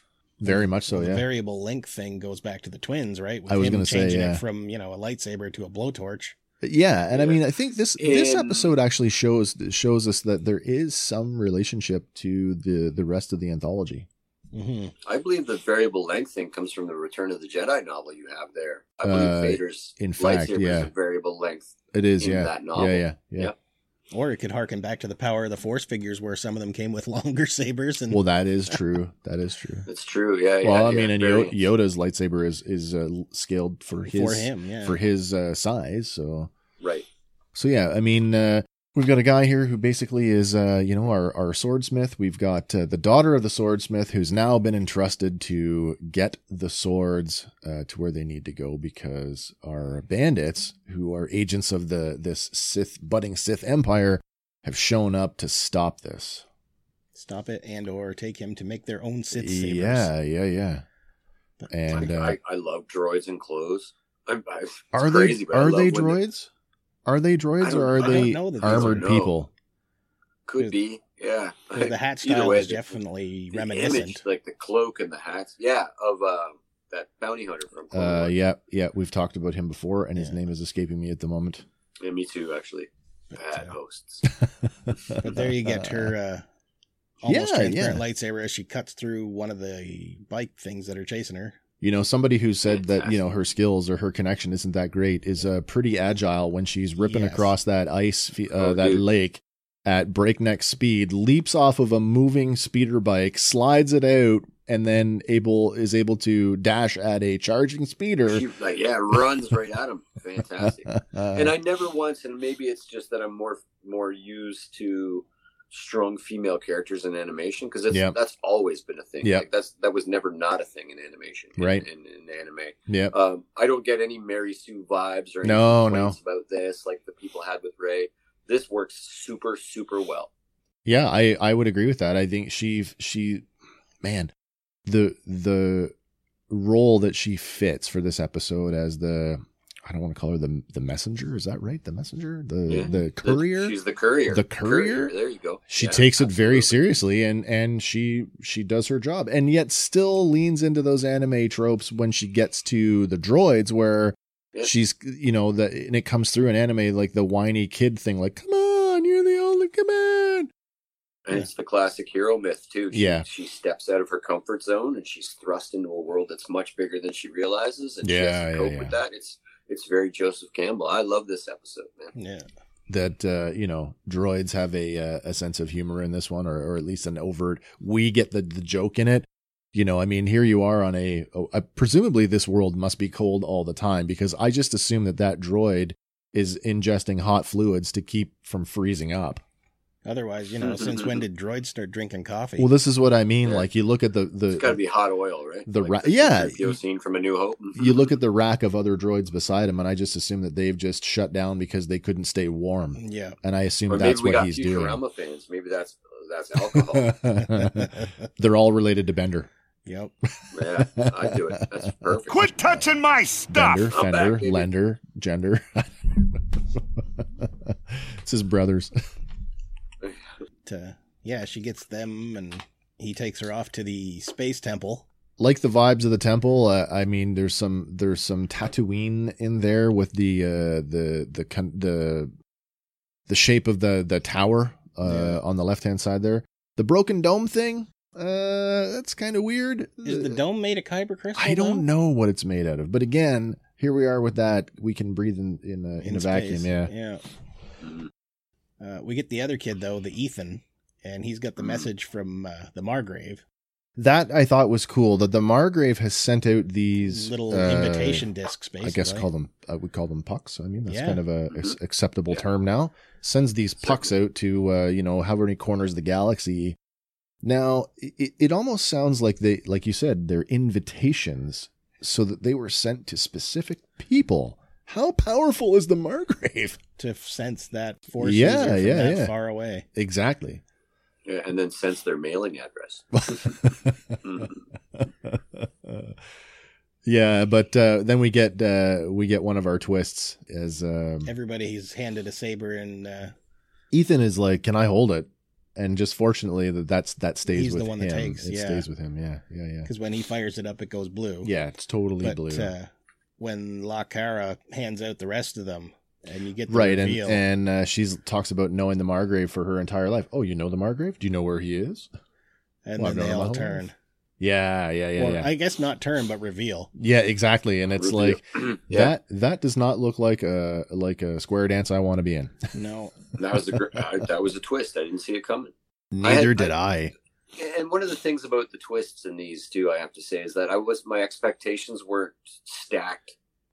You know what I mean? I was I was fairly open to everything, Right. So the twists resonated. Whereas you know, with something that you're well versed in, you might pick apart the twist. You might thought I've got a better twist, but with nothing invested in any of these things, th- these twists really worked, especially this episode. Big time. Yeah, yeah, yeah. And then the other thing, like with uh, your Darth Mauls and your Anakin's and whatnot, Yeah. when they're fully turned and their eyes go, Yes. none of these guys, their eyes haven't gone yet. But No, is that just no, you're because right, yeah, we're yeah. post Jedi Order or whatever, and they're not as strongly connected to the dark side? I don't know. Or maybe they're still trying to prove their worth to the dark side. I don't know. Maybe, maybe. I mean, th- like, the idea of being dark versus being Sith. I think that's sort of the, the the eye thing. I think we can safely say is a Sith trait, not necessarily a dark sider trait. Yeah. Right. I mean, look at the. I'd have to go back because off top off the top of my head, I don't remember any of the Inquisitors having. Did they have yellow eyes as well? Do you the, remember the Hank? Grand Inquisitor. the Grand Inquisitor, did, yeah. Interesting. So maybe there's there's some gray area there where it's not, you know, 100% explained. But does it have to be? No, No. no. I mean, No. No. Like, then it would be Star Trek. yeah. so then what? We get uh we get the Margrave. I was going to say do we get the reveal on the He, uh, uh, he hops out of the droid and then uh, he's been hiding Second out grade in twist. Yeah. then he commences to throw down with these uh, dark users. Take a look at And again, we get to that see uh the, the mask, the, the trope. I was thrown gonna under that. say, And- I mean, have a look Yeah. at that mask with the red eyes, and I Right. mean, Yeah. how do you not like go? Is, are we sure he's a good guy? Even Yeah. Right. And then we get to see uh, La Cara finally establish her full connection. Yes. And the saber goes full green. Full green. Yeah. And she's no slouch. no, she's holding her own. against well, these I mean, guys, look at multiple look a at her time. back at the at the uh, at the forge when uh, Yes. the remote the training remote fires up and and like what half a half a dozen shots and she tuk, tuk, tuk, tuk, tuk, like it was nothing. Yeah. And She- then again, She outdid Luke right there. well, it's so true. His ass still hurts. Hmm. That's so funny. Ugh. But then you get uh, one of the final face offs here between the Margrave and the uh, Sith guy. yeah. And again, we're throwing yeah. lightning. and it's big time red lightning and it gets through Mm. It does. it gets through he's actually uh hurt i guess or, or temporarily phased by that yeah. But um, he's conjured some kind of shield around himself. Like his whole body is yeah glowing with he's green. yeah he's limbed in something we get the shot of the one fellow who pulls back and uh the margrave actually knows it called him by name and Yeah. i don't remember what it is So it's possible that he was actually a he was one of the Force-sensitive Jedi that was one of the legitimately- invitations. Yeah, Yeah, and he says, you know, this isn't you. And he's like, I'm sorry, I got caught up in the darkness of of the rest of them. right. yeah, And um, But- at that point, his saber turns purple. Yeah. yeah. And it's like, oh, you were so in Sam Jackson territory. Yes, Well, and then the idea that like you know, based on your emotions, mid wielding, you could move through that like The let's- spectrum. Let's, use the Luke, the Luke Vader fight from Return of the yeah, Jedi. yeah, yeah, yeah. and you could see Luke having his saber turn red during that last scene, like, Right, and then right. turn back green when he throws it at the Emperor and says, Yeah, "No, yeah. I'm, I'm a Jedi." So I, I really like the idea that there's an instant connection with the It's cool. with the saber. It's definitely cool, and it certainly uh, it gets you thinking about the the the wielder's connection to the Force and where they are, as you say, on the spectrum. I guess. mood sabers. right, and it it doubles down a little, like it, it reinforces. It's it's more direct, but the idea that the crystal calls to you when you're a Padawan, and then Yeah. there's one crystal per user, Fur. Yeah, yeah, yeah. right? whereas now these crystals i mean certainly if we if we sort of try to if we try to wrap this into the the the uh the conventions that we know or that we understand about canonical lightsabers means that the smith had to have attuned them and how how that what that process was so that they could be variable that is a whole interesting uh, new use of the force that we've never seen before Well, we've seen that's not just masterless cobbling Jedi one now. together in a cutscene. We've seen masterless Jedi. Now we, have, have uh, userless sabers. Yeah, unattuned, unattuned, unattuned, tuned, variable tuned, Yeah. open tuned. All the musicians watching are laughing right now. Plug and play. Plug and Yeah. play. Plug and play sabers. I guess so. Yeah, yeah. So this one uh, ranks pretty high on everybody's list. Yeah. yeah, mine too. My quite liked favorite. it. And then uh, we end with the uh, the symbolic. We opened with that as well. I don't know if you noticed, We did open, but it wasn't ignited. and it it wasn't as long. no. You can still see the light coming out of it, but not.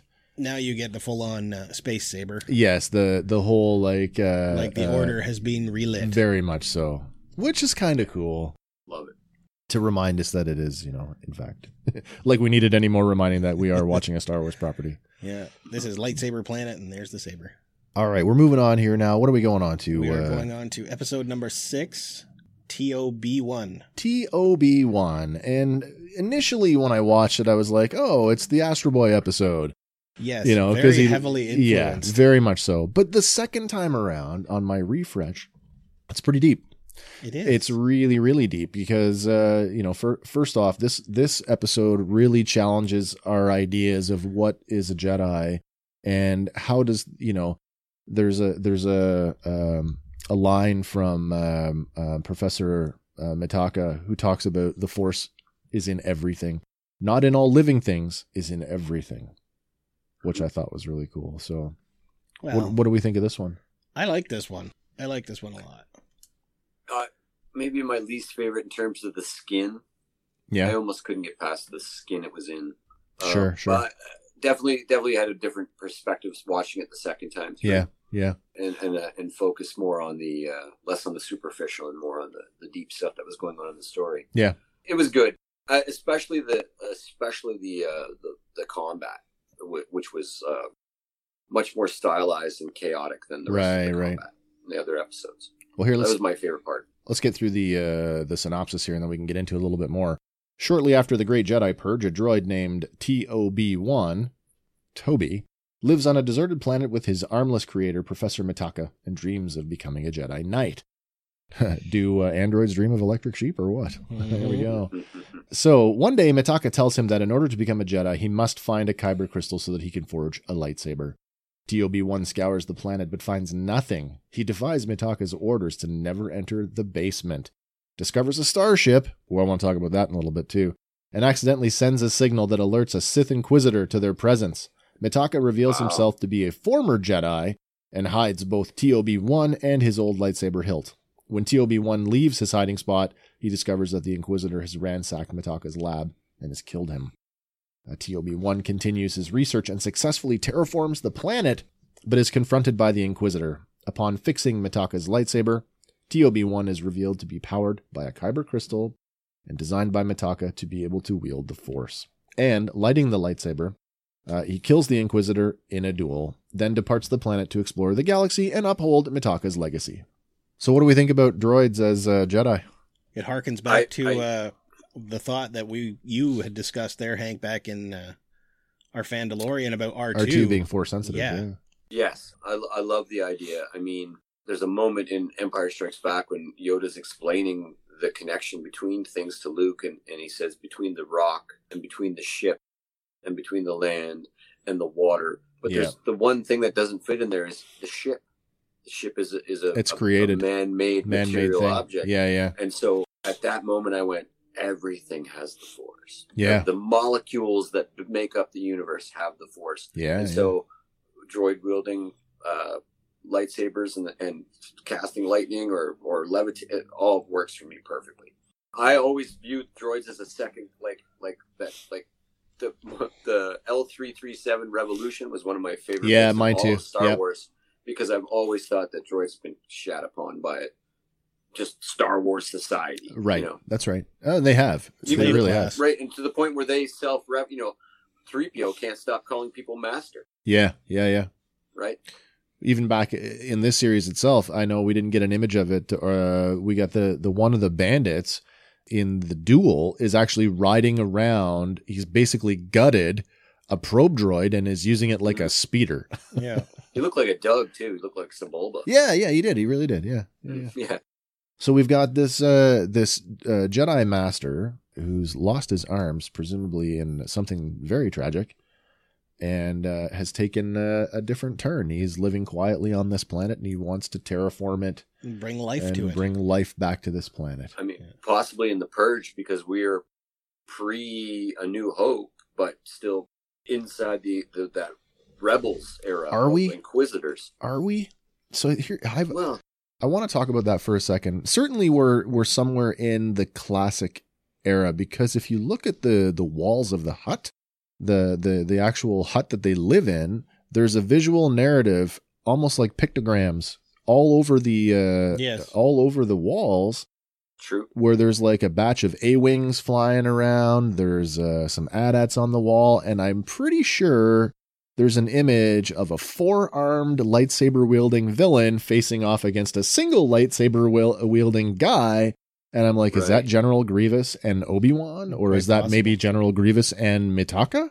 Maybe. Do you know what I mean? Like, Possibly. They So never did that's say sort of where like the Grievous's sabers history of- come from. yeah, yeah, Right. yeah. And I just think presume- for for an Inquisitor, it kind of tipped me off to where we were inside the the timeline. Right. Well, we've only ever seen Inquisitors and Rebels, so you know, is there room for them to? Sh- I hope. I seriously hope, uh, you know, that the rumor is true and that we do get Inquisitors in the Obi Wan series because I'd like to see sort of, you know, what what is the, you know, They've they've cast the fifth brother. oh that's cool then that's super cool.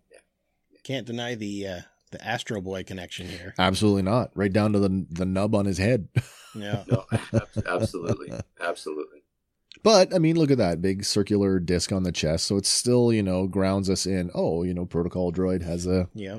has a Yeah. thing there. And at the end of the day, these are designed to bring new fans to Star Wars. So Yeah. we, we really want these to resonate with with people who who's are the opposite of us, where we're Star Wars first and anime second. We Yeah. want this. This is the idea. This is a gateway drug to Star Wars. We want more pet fans, and so it's important that these resonate with the people that are anime fans first. I think you know that it's Well, fair that- to say that Star Wars fans, you know, adjunctively are probably you know fans of animation. You know, maybe not necessarily anime, but I mean, I know that Right. I'm I'm a big animation junkie. I love animation. Certainly, I, I will watch almost any. I will watch that uh, My Little Pony thing you were talking about earlier. Oh, I love cool. animation. Yeah, me too. Well, they do have a pretty good arc in that one. In the My Little Pony. They do. Yeah. They do. and I mean, and, and, and even if it's not something I enjoy, this I, I will sometimes I'll watch animation critically, having spent some time in animation school. Yeah, you of know, course, so of course. I, I enjoy the art. So the idea that uh, he puts him on a quest to uh, go and find a kyber crystal. Uh, But you know. before that, though, uh, pretty heavy on the Orabesh. This oh yeah, yeah, episode. yeah, yeah. I want to talk about that. What'd Oh. you What'd you pull out of that? I pulled a lot of it. A lot of the characters are readable, but they've also got a lot of characters that I've never seen before and I could not find in any of my reference material. But a lot of the words come together, they're kind of like gibberish.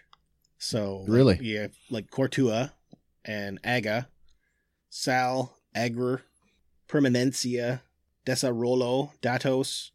Uh, this one might be possible as satellite transfer, but two of the characters within transfer I don't Mhm, mhm. recognize. Hmm. Uh, Calorf, Uh, Nucleo, Dro, Tierra, and yeah, like I mean, we think of like uh, Galactic Basic as being the English language of Star Wars. So I mean, maybe that it, it maybe it's just as intentional as any of the other things that we've watched, and the Arabesh translates into a different spoken. Maybe it's a different spoken uh, language Quite possibly. that they're just using the same alphabet for. yeah, it could be interesting to see whether you know because we are north american and we speak english but perhaps there is a japanese true. orabesh or perhaps there's a You know, it n- it you know, never like, even occurred to sort me of that that's insular to think possible. that- yeah right so Yeah. maybe there is i'm gonna check that out Yeah, that'd be That's cool. hella cool Yeah, but uh, the Pinocchio thing is not lost. on oh, me I know. either. I'm a real. no boy. absolutely I'm yeah. a real boy. And, uh, I think As far as new fans go, this one would heavily resonate with a younger audience. I think so too. No, Because you have- exactly, that's exactly what i was thinking before. You have There we go. a young Jedi, like a kid who wants Yep. to be a knight, and That's right.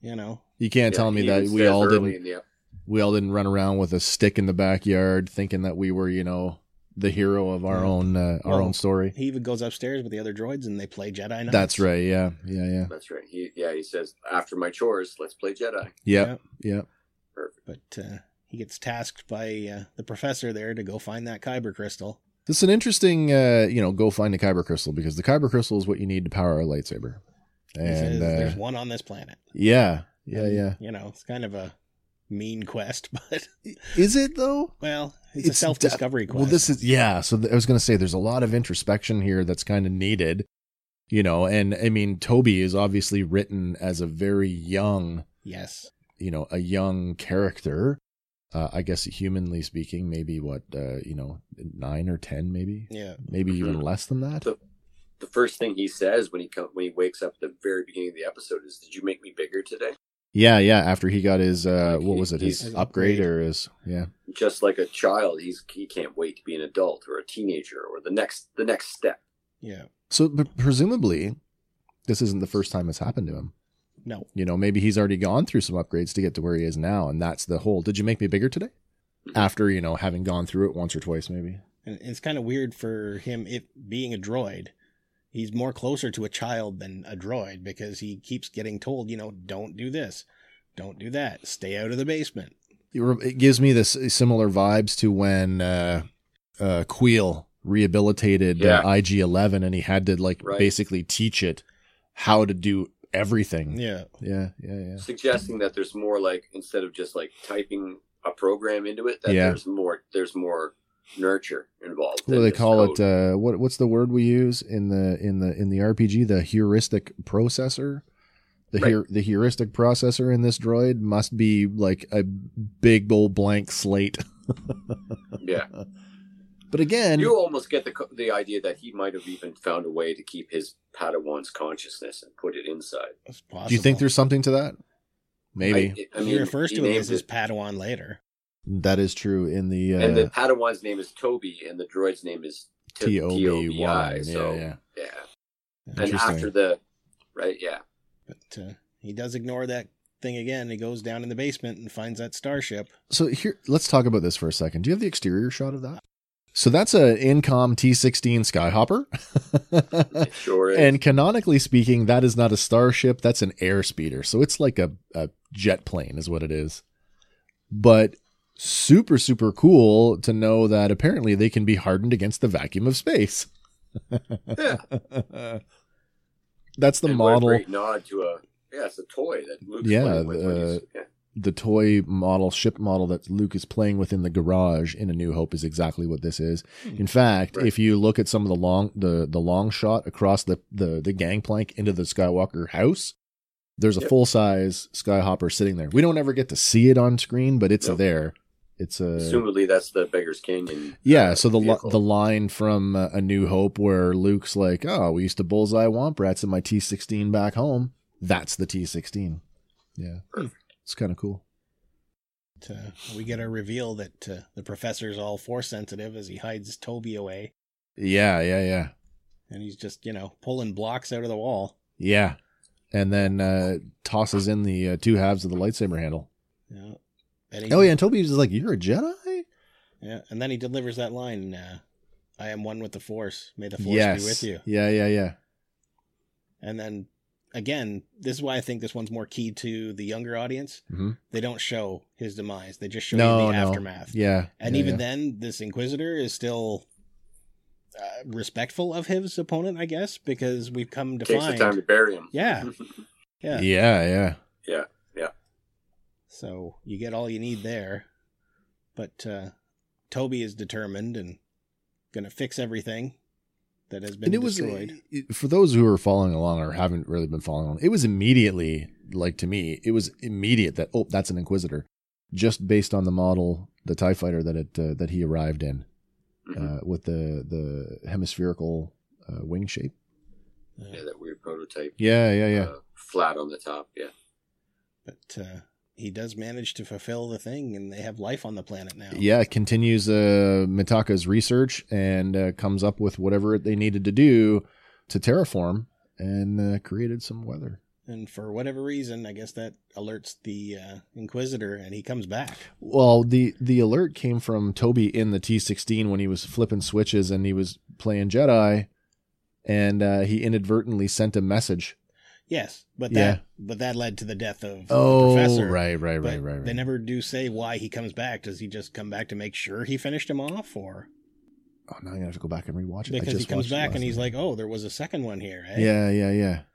and uh, yeah, then they throw down and But it's funny though because uh, Toby goes from being this like I want to be a Jedi to he is a Jedi. yeah, because Mm. he there you notice the one that when he puts the lightsaber together it's hands free yeah, it just forcefully. yeah you yeah know, yeah we get the exploded view as it and then it springs comes apart together. yeah yeah yeah which i thought was pretty cool But then you get at the end of it, it's more of a Transformers moment, it's like a combiner oh yeah when Uh, the yeah. other droid oh that's right uh gives him a little bit of a soup up, and they put in the Death Strike on the. i got the Inquisitor. tron i got a tron vibe off of this Yeah, Yeah. Heavy. but he's using him as like a jetpack. i love that yeah, it was you know like it was like uh, your level up moment. it was a voltron thing you know like yeah, by your powers combined so he takes out the Inquisitor. he does yeah yeah Then he kind of falls to the ground. They separate, and they're like, "Are you all right?" And he gives a little. i thumbs love up. that actually the just the thumbs up and then they all cheer Yeah.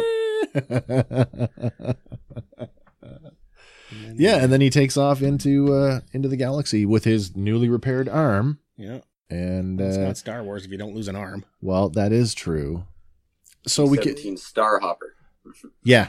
So we all agree that this one is is certainly the most, uh, uh, should we say, targeted for Kid-friendly? Kids? Yeah, kid friendly, I guess. I, I would say so. No, absolutely. I did. I, I liked it the second time around. I think the uh, paused it a couple times to have a look at the walls. I think that to me was the most like, oh, there's a there's history here, and this is the way that we sort of figure out where we are in the history, and that made it more. That was more compelling to me than oh, it's just a guy who's hiding out on a planet raising a droid like it's his kid Yeah.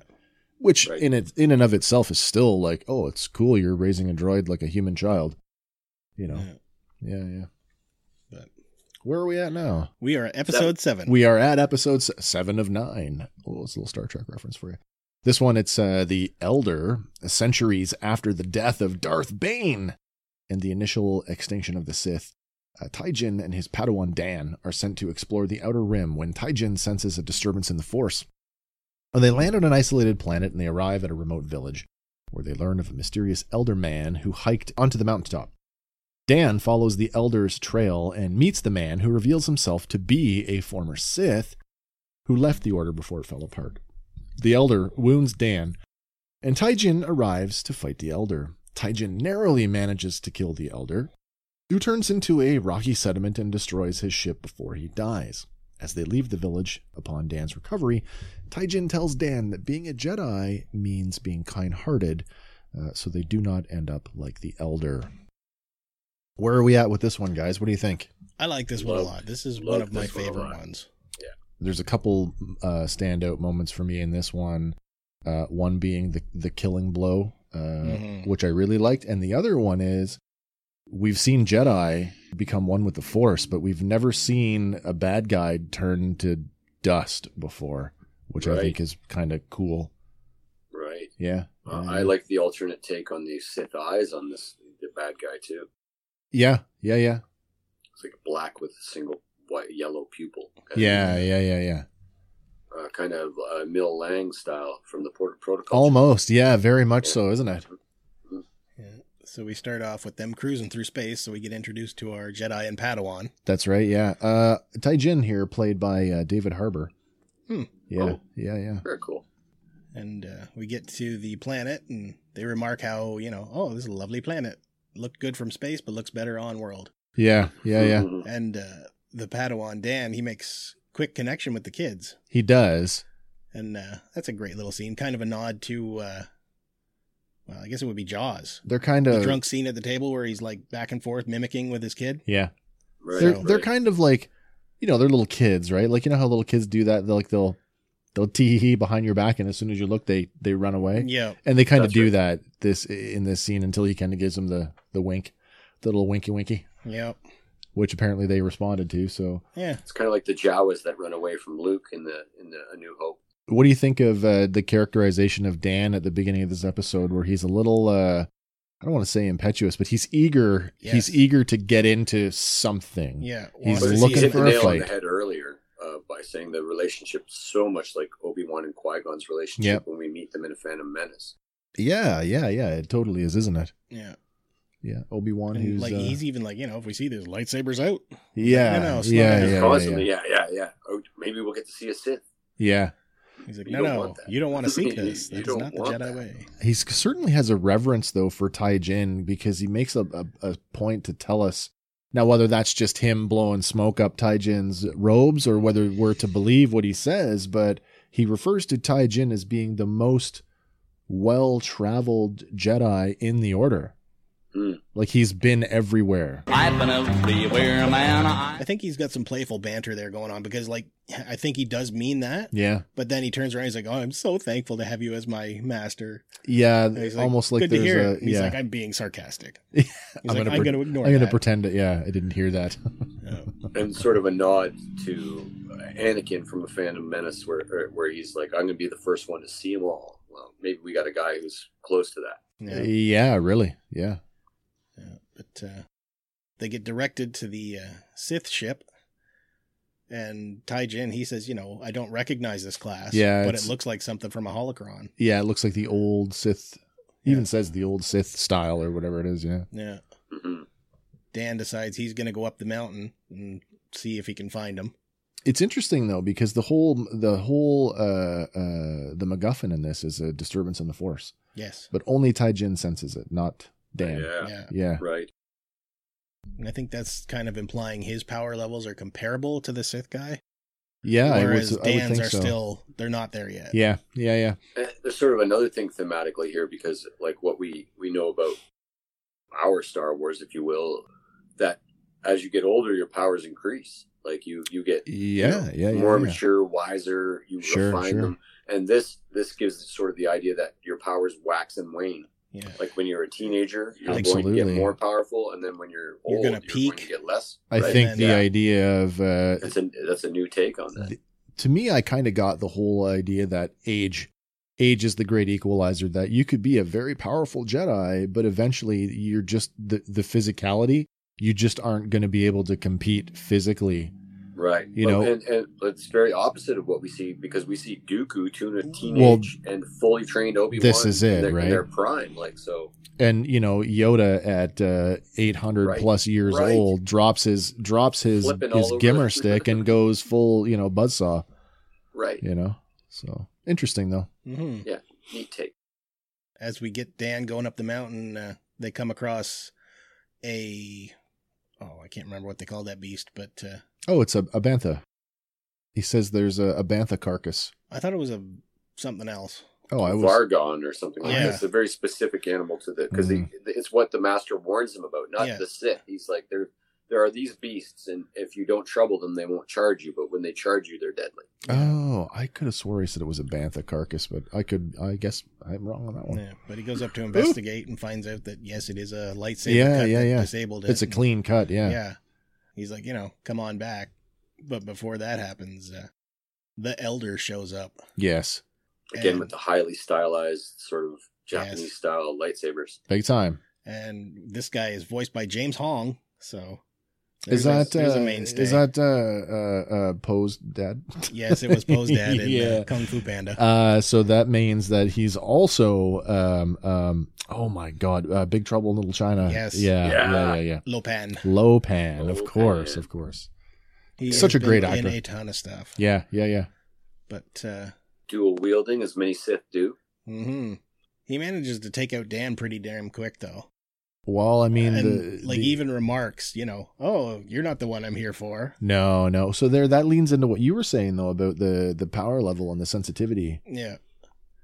And uh, in taking him out, he's like, you know, I'm going to lure your master up here. yeah yeah yeah And indeed, he does show up. yes They face off, and they do face off. You know what I It's- liked about this one though? There's the how deliberate the uh you know like the fight we kind of criticized it in in Star Wars Rebels how short the the final final duel was between Obi-Wan and Darth Maul. yeah, but it's measured. That's what I mean though. Like, Like- you, I- and I'm certainly not a student of of uh, ancient sword fighting techniques, but like my understanding is that it's this whole thing that we see, like the clashing of blades, is is really very much a Hollywood thing, right? Yeah. Oh yeah, Yeah. big So time. the Like- fact that they go in for the kill, every shot is a is a kill shot here. Yeah. And don't they say at one point like the battle is over before it's even begun? Like Uh, with this maybe. style of Yeah, fighting? yeah, yeah. Because like they focus in on like the foot movements and the position. Yes. And Yeah, we see that uh, throughout the Like- whole anthology series yeah, where there's a before lot of their like strike, there's something there's going some on. setup to the to the strike. Yeah. Yeah. And like uh like Taijin said, you know, I didn't defeat him in that battle. No. Because there was a point where it's the Padawan who, you know, If there Catches wasn't the them off di- guard. if there wasn't the distraction of tossing in the the, the, extra. extra. lightsaber, yeah. It Yeah, would he have gone loses. very differently. yeah. But because of that, because of the distraction, you know, Tai Jin and uh, like I love that he actually deactivates his saber, holds it up to his chest and then it's the uh, it's the Kylo Ren versus the uh, the the Knights of Ren where he did the same thing. Right, Yeah. the hole in his face. Yeah, smoking hole. Enough to put him down but not kill him though. no, well, I mean, he's he's definitely dying. He's dying, but he's got enough time to Not uh, before he uh, hits the switch on his reaches ship over, yeah, and, uh, blows Pulls up out- his ship. pulls out the key fob. Yeah, hide the evidence. So who knows what was on the ship that would have given him away? Mm. Yeah. Now here's the thing, too. Right? Dude, this hit me now. Where is Darth Maul's infiltrator? Hmm.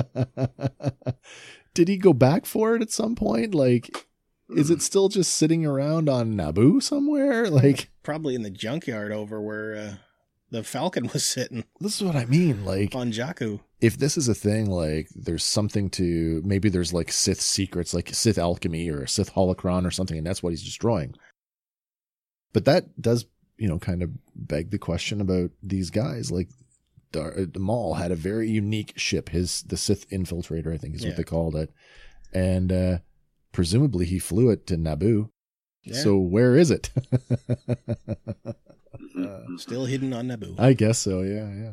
but uh, like you guys were saying, we get to see the Sith go to. Uh, Go to Mu- ground. mud, dirt, uh, d- d- dust. What what do you call that? I don't know. Just Yeah. it's gross. Sith poop. Sith poop. oh, that's so good. But uh, Why buy a new Sith costume when you could rinse the old one out? slightly used. that's right. Uh, fits one size fits most. right. And then back at the village, we find out that uh, Uh, did anybody think that Dan was done in this? Like he was like, I thought he was dead. I I, thought did he too. was dead until I fully- when he steps over him and he blinks. yeah, yeah, yeah.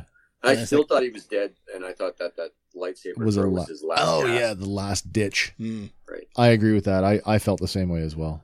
But then he gets the big pep talk here at the end of the episode about how, you know, you should know that at some point it's going to go the other way and you're you're going to get he talks about the elder being I probably wouldn't have won if he was younger and Yeah. you know, one day I'm going to be weak and you're going to continue to get stronger and that whole waxing and waning thing Well, even the elder during the duel, he's like, "Oh, I would have loved to have faced you when, I, was, in my younger. prime, Yeah, yeah, yeah. Right. when I was yeah. more Right, right. powerful." This one is the most sort of straightforward. If if you could pick a, a center line to anime, Yep. where you know you have the extremes, the Astro Boy stuff, and then the high high realism of say Akira. This is the one that's almost like Robotech or Voltron, Mhm. where it's it's almost that Saturday morning quality of uh, pop em- anime. It, Yeah, it works yeah. perfectly here. Yeah, Yeah. it does. It does. Overall, I I guess uh again, when we're talking about sort of favorites, I mean, does this is this like in the top fifty percent or the bottom fifty percent for you guys? Top fifty for me. Yeah, me Yeah, too. it's Definitely. probably Me too. yeah, it's probably ranks in the top three. out of Top the three eight. episodes. Okay, Yeah. that's fair. So that brings us to episode eight. Episode eight again. So this is a, this is an interesting one because this is also one of my favorite episodes for different reasons, and, I, and I'm going to get into it because it's pretty meta. But uh, Lapan Ocho. So this one uh, directed by Yuki Igarashi and written by somebody named Sayawaka. Uh, so during the reign of the Empire, a rabbit-like alien slave named Lop escapes her captors on the planet Tau, and is discovered by the planet's clan leader Yazaburo and his daughter Ocho, the latter of whom convinces the former to adopt her as his daughter. Seven years later, the Empire has occupied their planet and is exploiting it for its natural resources. Yazaburo wants to drive the Empire off their planet while Ocho wants to cooperate with the Empire. After uh, failing to convince Yazaburo to join her, Ocho enlists in the Imperial Navy despite Lop's protests. With Ocho gone, Yasaburo passes down the family treasure, an ancient lightsaber given to their ancestor and passed down the generations, to the force sensitive Lop and departs to confront Ocho. Ocho blinds Yasaburo in a fight, but Lop arrives and injures Ocho, who is forced to flee. Lop then vows to return Ocho home. What do you guys think of this one? Uh, this one kind of caught me off guard a little bit Did it? because yes, the saber is passed down from parent to child. Yeah. But at what point does it guarantee that the child is force, Force, sensitive. Yeah, there is no guarantee. yeah, it's almost like the holding the lightsaber is what gives you the force. In this. he made it sound like in the in the in the uh, the family the, the the pictogram there he made it sound like the it wasn't just the lightsaber but it was also the teachings Yes. which i could buy into but then there's none of that is tr- is is put on on lop it's just here's the sword and now you can use it This is the only one that I sort of got lost in the narrative to. I, I kind of found myself going, what, what, what, what just happened? I, I, it wasn't as sort of, you know, there's a time jump too. Yeah. Uh, we- we- we're that 7 year pretty good gap at that yeah stuff. yeah But yeah, I, I kind of got lost in the narrative a bit. Um, for me though, I kind of like the fact that it was a rabbit character so that we could canonize uh, uh our rabbit buddy jackson from the Marvel comics. jackson he's a what is he a, he's a leppy Right. so i presume that that is the leppy species yeah. Yeah, why not? we saw like a, a chain gang of them at the beginning of the episode, like they were being used for slave labor. Yeah. Mhm. Because So- the empire. Yeah, has she had the moved collar right on at in. the beginning. Yeah, and the that's collar right. is unlocked, and that is a that's an imperial class star destroyer. too. That is, yeah, yeah. Let's hold that s- that shot for a second because this is what I was I was just saying to Andy before. I said part of the reason why I like this episode and this is where it gets meta for me is uh, this whole dynamic between Lop and and uh, and uh, Ocho. To me, if I were to relate this to something that we're all familiar with in canon, to me this is the origin story of Morgan Elizabeth. Oh, very cool. You know what I mean? Like, and that's just my that's just my own head canon saying, wow, that would be a, a really cool origin for her to know how we got to that point where she's now, you know, uh, working for the the the empire or for the remnant, still ripping the resources out of the planet to produce whatever. Mhm. Yeah. You know, I could see Good how idea. that the Morgan Elizabeth character could have been in a similar, uh, a similar, position. yeah, exactly, exactly, yeah. yeah. Wasn't she the last person on Dathomir though? Wasn't she a Force witch? Yeah, I think that they've talked about she's actually supposed to be a force witch. I don't. Yeah. They, I don't know if that haven't- was ever like. i- They implicit in never hit it on the episode. nose. It Yeah. was just suggested that she was. Right. in uh, some some behind the scenes stuff. Hmm. Yeah, yeah, yeah. certainly the idea of everyone is relatively decent when they're young to be twisted by things as they're older you know that aren't necessarily you know on paper the empire's a good thing that's what she's she's This is- she's spouting the rhetoric right Yeah, Like, it's a big, going to- big dive on that. we need their security we need their help and Yeah. so she's drank the Kool-Aid. She believes in the in the new order and that the only way that they are going to prosper as a planet is by supporting them and therefore getting mutually supported by them. Yeah. Yeah, yeah, yeah. Because it, it basically turns her on her head. Because when they're young, Yeah. you know, she's right there. She's like, you know, we found you. We're, we're going to bring you into our family. We're going to take care of you. We're going to Uh, help you. Yeah, yeah. Uh, shout out here to Sonny Chiba Dad. Yes. nice Can't help but say that it's you know he kind of looks like a little bit like Sonny Chiba. yeah. hell yeah But like, sh and she's, she really is the one that forces his hand. Because she's like, you know, Yeah, we're going to yeah, in. yeah. And he's like, oh, now it would be disrespectful if I didn't take Yeah. you in. Right. yeah Right, this right, is right. happening Yeah.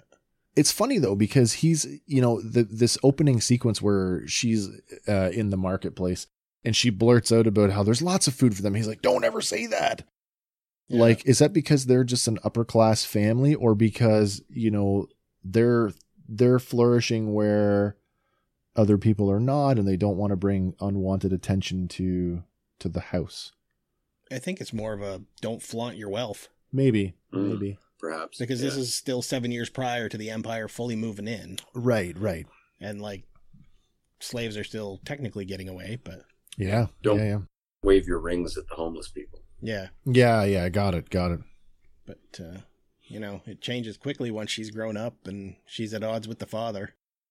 Yeah, and I mean it's it's pretty on the nose here, where they uh, basically have a big fight in front of the. All the workers. Yeah, and yeah, yeah. Mhm. It's up to Lop to try and you know is she wearing a balloon animal on her back what is that I don't know what that is. Some sort of it's weird kinda like tie-off. butterfly wings or I- something. It's I- kind of neat. Guess so. Oh. Yeah, yeah, yeah. uh, but she's not in it for long because she switches sides pretty quick afterwards.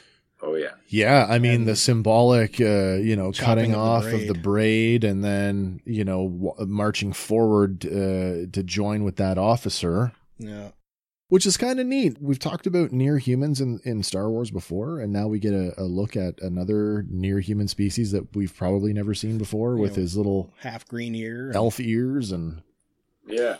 but he's definitely got a sinister look about him. Oh, big time. Yeah, yeah. like, but uh, Lop brings back the braid and presents it to the father, and Yeah, and I mean, he he rec- this is an interesting little bit of character development for this character who really doesn't have there's only so much you can do in a, in what uh 15 minute episode Yeah. where you know he acknowledges that he was really hard on her and that if it looked like he favored Ocho, you know, he apologizes to her and then goes through this whole like you know explaining the the family lineage and and then the sword thing and then basically bestows it to her yeah, to basically carry on, you know, the the the, the, house the name. fight as it were, I guess. So my thought on her instantly becoming, you know, passed on the knowledge. Did Yeah, this Yeah. this scene here with the uh, the ritual Yeah. is that like a spiritual passing on, or is there something Literal. literally being passed from him to her? Right. Yeah, that's he tells interesting. her like, you know, don't worry about your your science vision. You can see this with your own eyes Oh, yeah, yeah, that's right cuz she goes to the put her little uh because she doesn't quite believe her what's tech happening around her. lens but- thing. Yeah, yeah. Right. Yeah. Yeah. Yeah. Yeah. Yeah. And then he just ends with, you know, respectfully accept this, Yeah, yeah, yeah. which she does. It's a beautiful looking lightsaber by the It way is. when it's sitting there in the box and it's all Yeah. shiny and Very ornate. Yeah, yeah, yeah. Little little red tassel coming off it. Yeah. Then uh, we find uh, Ocho has gone fully, fully bad. She's Uh, big time, yeah. sporting the Empire uniform.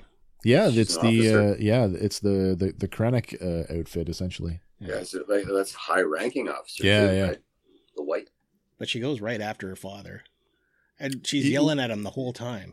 Yeah, yeah, yeah. Like I don't, I didn't get it if she was actually trying to, because initially that first argument, she's trying to to make her argument about why it's better for them to join them. Is she still? Is that an extension of of that argument here, or is this like the I just I've had enough of you? I think it's the I had enough of you.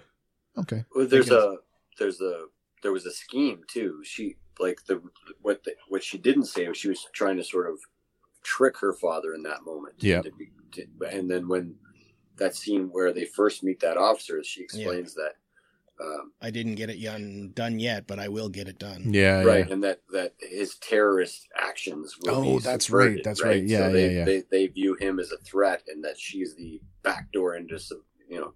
I subduing mean, that from threat. the from the perspective of the legal government, I mean, th- there she's not wrong. I mean, what he is doing or what he's about to do is a, a it is a terrorist act. Technically, yeah. I guess I mean, hell, all the rebels are terrorists from the Well, eyes that's of the true. Empire. That is true. Yes, yes. guilty. But Lop shows up and uh, they have it out. Her and Ocho. Again, the stylized blade. Yes. It's like they all got together and went, "We're gonna all use stylized blades." Yeah, yeah, yeah. Well, this one more so than the rest because this one actually has little characters in the emblazoned blade, in it, yes, I saw that. Yeah. which tips Yeah. her off. Like, oh, why do you have the, the family, sword, blade? yeah. And then she's really angry because she's like, it's basically it's mine. I'm the heir. yeah. I like the fact that uh, i- in this fight, she actually uh, I don't even know what it's called the the triple segmented thing. It's kind of reminds me of one of the one of the uh, the the Praetorian Guard from uh, the Last Jedi. They had a Yes. similar looking thing. How she actually cuts one of the sections off of it, so then Yeah. it's down to just two, and then she separates them. It was a pretty cool uh, cool fight sequence. hmm Oh, I liked it. Then uh, you get Lop's last strike, and she Yeah. picks up her father's sigh, and Oh yeah, yeah, yeah, yeah. basically puts an X through Ocho. the Psy now because now um uh Sonny Chiba dad had a pair of them. Yeah. Did it look like they were kyber crystals at the center of the blades? Maybe. If you looked close enough, there's definitely a jewel in them. Yes. And I Nice. kind of wondered because the Psy functions very similar to a lightsaber. Yeah. You know, even though there's a physical blade there, you can see a hint of blue in that uh i- in the Yeah, in the blade there. definitely So can. Mm-hmm. Interesting too. I thought she had fallen to her death, and for a second, when she comes up here on the deck of this ship, I actually thought it was uh I thought it was a VT forty nine decimator, which is Oh, which cool. is a ship that was uh, introduced in Star Wars Galaxies, and then uh, is a part of the uh, Star Wars Armada tabletop miniature game, but it's not. Right. It's uh what is it? The uh, Avenger Avenger Corvette, I Hmm. think it is. Yeah, which we see those in the uh, in the uh, the Star Wars Squadrons game. Hmm. Yeah. So overall, cool episode. Yeah. I, I I like the idea. To me, this one fits really well. As I said, I don't know why I went there, but uh, you know, to me, this is sort of the oh the Morgan Elizabeth kind of thing. You know, uh, Yeah, yeah, how yeah. how somebody could be co-opted into buying into the idea of what the empire is. Mhm. Radicalized. Yeah, yeah, exactly, exactly. And that brings us to the last episode. Now, this one, uh, after having a second viewing of all the episodes, this is the the bottom one for me.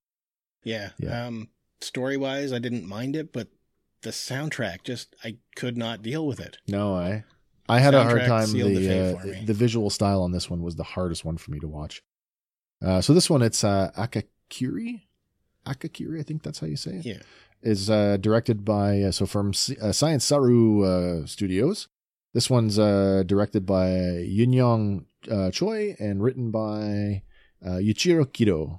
So prior to the initial extinction of the Sith, a Jedi named uh, Subaki, who has been suffering from visions of an unidentified individual dying in front of him, reunites with his old love Misa, a princess who has uh, been overthrown by her dark side wielding aunt uh, Masago. With the aid, I made a mis- I made a mistake earlier. This is the one where I got lost in the narrative. is it okay? This is the one that was confusing to me. Yeah. Uh, with the aid, Sorry. with the aid of guides uh, Senshu and uh, Kamahachi, Subaki and Misa make their way uh, to the royal palace. Masago captures Subaki's friends and overpowers him, then attempts to uh, convince him to join her as her apprentice. When Subaki refuses, Masago's masked henchmen attack him. Subaki kills them, but also accidentally kills Misa, dressed in their uniform just as he had foreseen. And completely broken, Subaki agrees to join Masago, forming a dyad to resurrect Misa, and then departs. This to me was a, a retelling of the uh, the Anakin uh, Palpatine relationship. Mm-hmm. Uh, you know, saving Padme. Only this time they actually deliver on that one.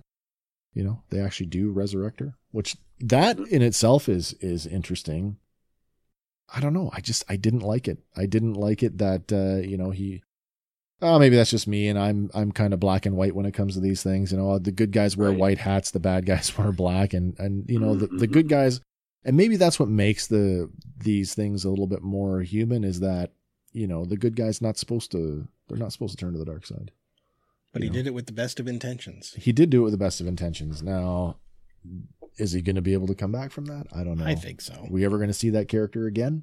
Mm, Uh, Probably not. I don't think so. I don't think so. but, uh, when he shows up, you know, he's ready to go. He is. Yeah, it's go time. His uh, visions, though, did you notice that they're not just like emotionally painful? They are physically painful. Yeah. That's a new thing. Yeah. They're uh they're what cause him to lose focus and lose this particular battle right at the yeah, beginning, yeah, yeah. because they're able to get the jump on him and And these weird new looking aliens. I was going to say the coolest thing of this episode was the close up of the uh, the ostrich horse thing uh, at the beginning when they're when they're like full running. I'm like, oh, that's a cool looking horse thing. mm. But we get to meet our princess in the cave because it turns out she and her friends rescue him with Yeah, a yeah, yeah. barrage of arrows. right, and then so the, we have. The, do we get the flashback? Uh, not yet. We Oh, don't. okay, we're not at the flashback Yeah. yet. Okay, But we do meet the two guides who are basically the comedy relief in here. But yeah, yeah, yeah. Uh, they're okay. They're, and I say that in the sense that they're just okay. yeah, You know what I mean? they're they're, they're your standard uh, no fighting and will turn on you characters. Uh, yeah, it would 'Cause leave you hanging high and dry. Once you know. they get to that canyon, that they're like, no, we don't want to go that way. Yeah. And she's like, okay, I'll pay you. yeah, she throws they're in like- the extra money. Yeah. And he's like, no, no, we'll do it for more than that. But Right. but the vision keeps coming to him, and uh, it's a really cloudy vision. you get the sense that something is happening and then as he has it a couple of times Yeah, and, and, I then don't- it's not until the end i think when you see the the slits on the the helmet visor yeah, where it's the the reality of what he's done yeah, because normally they get clearer the closer you get to the to event. it yeah right? yeah yeah but I didn't find that they got super clear. not really no But as they arrive at the palace, then she has a flashback. of, it's the uh, whole it, it- it's the anakin padme thing it all is. over It's again where totally he's that. he's been assigned to to protect her to watch over her Right. Yeah. yeah She's literally a princess as well. yeah yeah yeah Yeah. But it's not too long until she is captured, and uh, no exactly the initial clash between the new uh, Sith Lord and, uh and him. it's pretty one-sided it is. it's it's really really one-sided I don't know that she's fully gone over though, right? Uh, I, I don't know. Because he does put them, put him in a position where he's going to strike Yeah, and ends up fulfilling his vision. which she totally can like she. She masterminds. yeah, that. absolutely, completely constructed. but you know, she's like, we can save her. It's not yeah, too late. yeah, yeah. We can do it together. yeah. And uh, Even uh, at legacy line, uh, I'll do whatever you want, my master. yeah, Right. as long as you save her. Yeah, yeah, And then, like you said, she does follow through. yeah, yeah, And yeah, yeah. they bring her back. Whereas Palpatine didn't. Just does that mean like he was fully evil? I don't know. And her, you know, yeah, and then like, uh, un you know, ceremoniously, he just kind of up and leaves. Well, he's followed through. They've resurrected her. She's safe. Yeah, now. yeah, yeah. And technically, the best thing for him to do now is to get her off planet, like that. Get that Sith I Lord as far Yeah, away. I guess. Because I You mean, know. really, if he's turning to the dark side, he will eventually betray her. Do we think that he's, uh, you know, yeah, I mean, u- ultimately that's kind of the, the Sith thing, but do we think that's actually what's going to happen there? Eh, maybe. Can you bring that up for a the second? idea that he, like you know, the Dark Empire style thing where he wanted to defeat the problem from the inside. What are we looking at there? Is that a new class of ship or is that an old acclimator class uh, uh, assault ship? Maybe Hard to say. I don't know. reminiscent of a destroyer, but I'm going to go out on a limb and I'm going to say it one more time. This was my least, this is my least favorite. yeah, Definitely. Yeah, Yeah. yeah. Yeah. yeah. The Uh, Highs and lows. the clay drum soundtrack throughout it just ruined it for me. Oh, I, yeah, I'll give you that too. Yeah, yeah. It was a bit of a hard watch. But uh, Well, that was Akakiri, and Yeah. that's uh, not nine of nine. So Yeah. Uh, I, I'd say overall they did really well. yeah i'm gonna i'm gonna start off i guess I, as we kind of wind down here i would just want to say that again, as we started off, if you have not taken a look at this uh, yet, as a Star Wars fan, you really do sort of owe it to yourself to go back and have a look at it. I mean, you, you're going to like what you like and you're going to not like what you don't like. But in terms of, you know, it- can I even call it an, an experiment? I don't know I think so. Mm-hmm, an exercise. Let's call it an exercise. In terms of this exercise of telling Star Wars stories in a different medium, I for me this is a success. Yes. In as a whole totally successful. Do we think there's room to do this again in another style maybe? Uh, more western animation or But Possibly. Sure. certainly, it lets you know that we can be non-canon and do whatever we want and enjoy it. I agree with you. Keep on going, that. guys. I got I got five seconds, but keep going, okay? Yep, yep. Even to the point where even if it is canon, it's Yeah. not just there's not just three people in the galaxy. Right? Right, right, right. There there are a universe worth of stories to be told. yeah, and this is it you know like to, to see star wars stories that are not necessarily uh, you know linked to again the the main narrative or that's Yeah. the skywalker saga There's other stuff happening Yeah. and it is interesting. and i think you know the, the they tried to do that with the uh, star wars story films you know with uh, rogue one but again even rogue one it connects directly to Yeah. the, the main narrative and then with solo i mean it's an origin story yeah. if this works well, you know, and and and Disney and Lucasfilm, you know, are happy with the the streaming results, hopefully they do take this as a as a indicator that we can go off and we can do other other things in in uh, in other mediums. Yeah. Even Or- if they just like revisit this whole idea and give it to the studios again and say, continue your stories. Yeah, yeah, yeah. Sorry about that. There's been talk about will there be a season 2? And what would a season 2 look like? I mean, first of all, do we think that we should get a season 2 of Star Wars Visions? Maybe. I'd watch another one uh, easily. would you now this is just a generalized question for everybody here would you want a, a, another anthology series of of just new stories or would you like to see some of these uh, season one stories fleshed out more continued There's one I wouldn't mind seeing more of, and that's the Ninth Jedi. i'm with, Uh, i'm right with but- you on that one I kind of like the idea of of just more and more standalone stuff. yeah And you, you, I also got the impression that they put like an open call out to like, hey, animation studios in Japan, Yeah, wanna yeah. take a kick at the can, and then they maybe picked out of a hat the ones they liked. sure so sure I, I, I get the feeling that there are already more That's quite in the possible. ether, right? Yeah, yeah yeah yeah Of Um, the 10,000 submissions received, These are here's the ones top we're gonna- nine. yeah. So the nine, but Sure. certainly it was a hard choice, and we've got another nine ready to go. And next there's season. more- Should yeah. this work? Yeah. Should Yeah, we get the yeah, yeah. streaming numbers we want, right? So Well, again, I mean, these streaming services have some of the best, uh, you know, uh, uh, you know, they they've got their numbers immediately. They know who's watching what Yeah, when the they're metrics watching it. come So, right in. Yeah. I mean, not that we'll ever be privy to that, but I would be curious to know. Looking at you guys. All right, guys, what do you think? I think that was Visions. thumbs up for me. Uh, is definitely a thumbs up for me as well. Mm. Man, I uh, I'm completely rudderless here right now because we've got one more uh, one more episode of uh, What What, If? If, uh, that's gonna gonna roll out uh, This Wednesday. this Wednesday coming, and then we're It's gonna back be in. Crazy. So I guess next uh, the next episode is going to be part three of our uh, so Oh, what uh, look at Marvel Studios uh, What If. Before we close out, uh, just as I said before, you guys get a chance. Uh, if you haven't seen Venom, Let There Be Carnage. Uh, do it soon because you are gonna. uh, It, it'll be impossible to avoid the spoilers on the post-credit scene. And damn it, I need to be able to talk about this. yes, absolutely, All right, guys. Well, absolutely. once again, thanks for uh, sticking it out with us. Uh, all technical difficulties uh, aside, hope you enjoyed the show. And uh, If you like what you see, like and subscribe. We Come back are- for more. we're coming up on our uh, first year uh, anniversary of uh, of being a show. So, uh, you know, for those of you who've been with us from the beginning, thank you. For those of you who are just uh, tuning in now, thank you for choosing us. We we love you all. And uh, well, for Fandom Power, I'm Wes. I'm Andy. I'm Hank. We'll see you next time, guys. Bye for now. Hey guys, thanks for listening to Fandom Power. Be sure to like us on Facebook and follow us on Instagram and Twitter. Stay tuned for our next episode where we'll be talking about another one of your favorite fandoms. Fandom Power is a Sawcast production.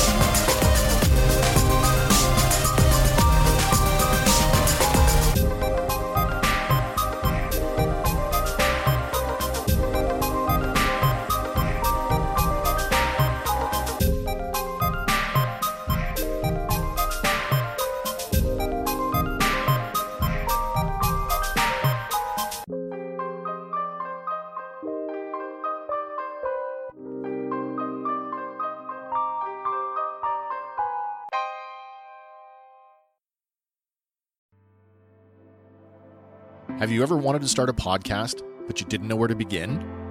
Maybe you'd like to try podcasting without having to invest in any recording equipment. Do you have an idea for a show, but you're not sure how to develop it? Let Sawcast Productions take care of all of that so you can focus on what it is you want to say. Sawcast Productions offers podcasting solutions ranging from recording and basic editing to fully produced episodes complete with all the audio embellishments of a broadcast quality show.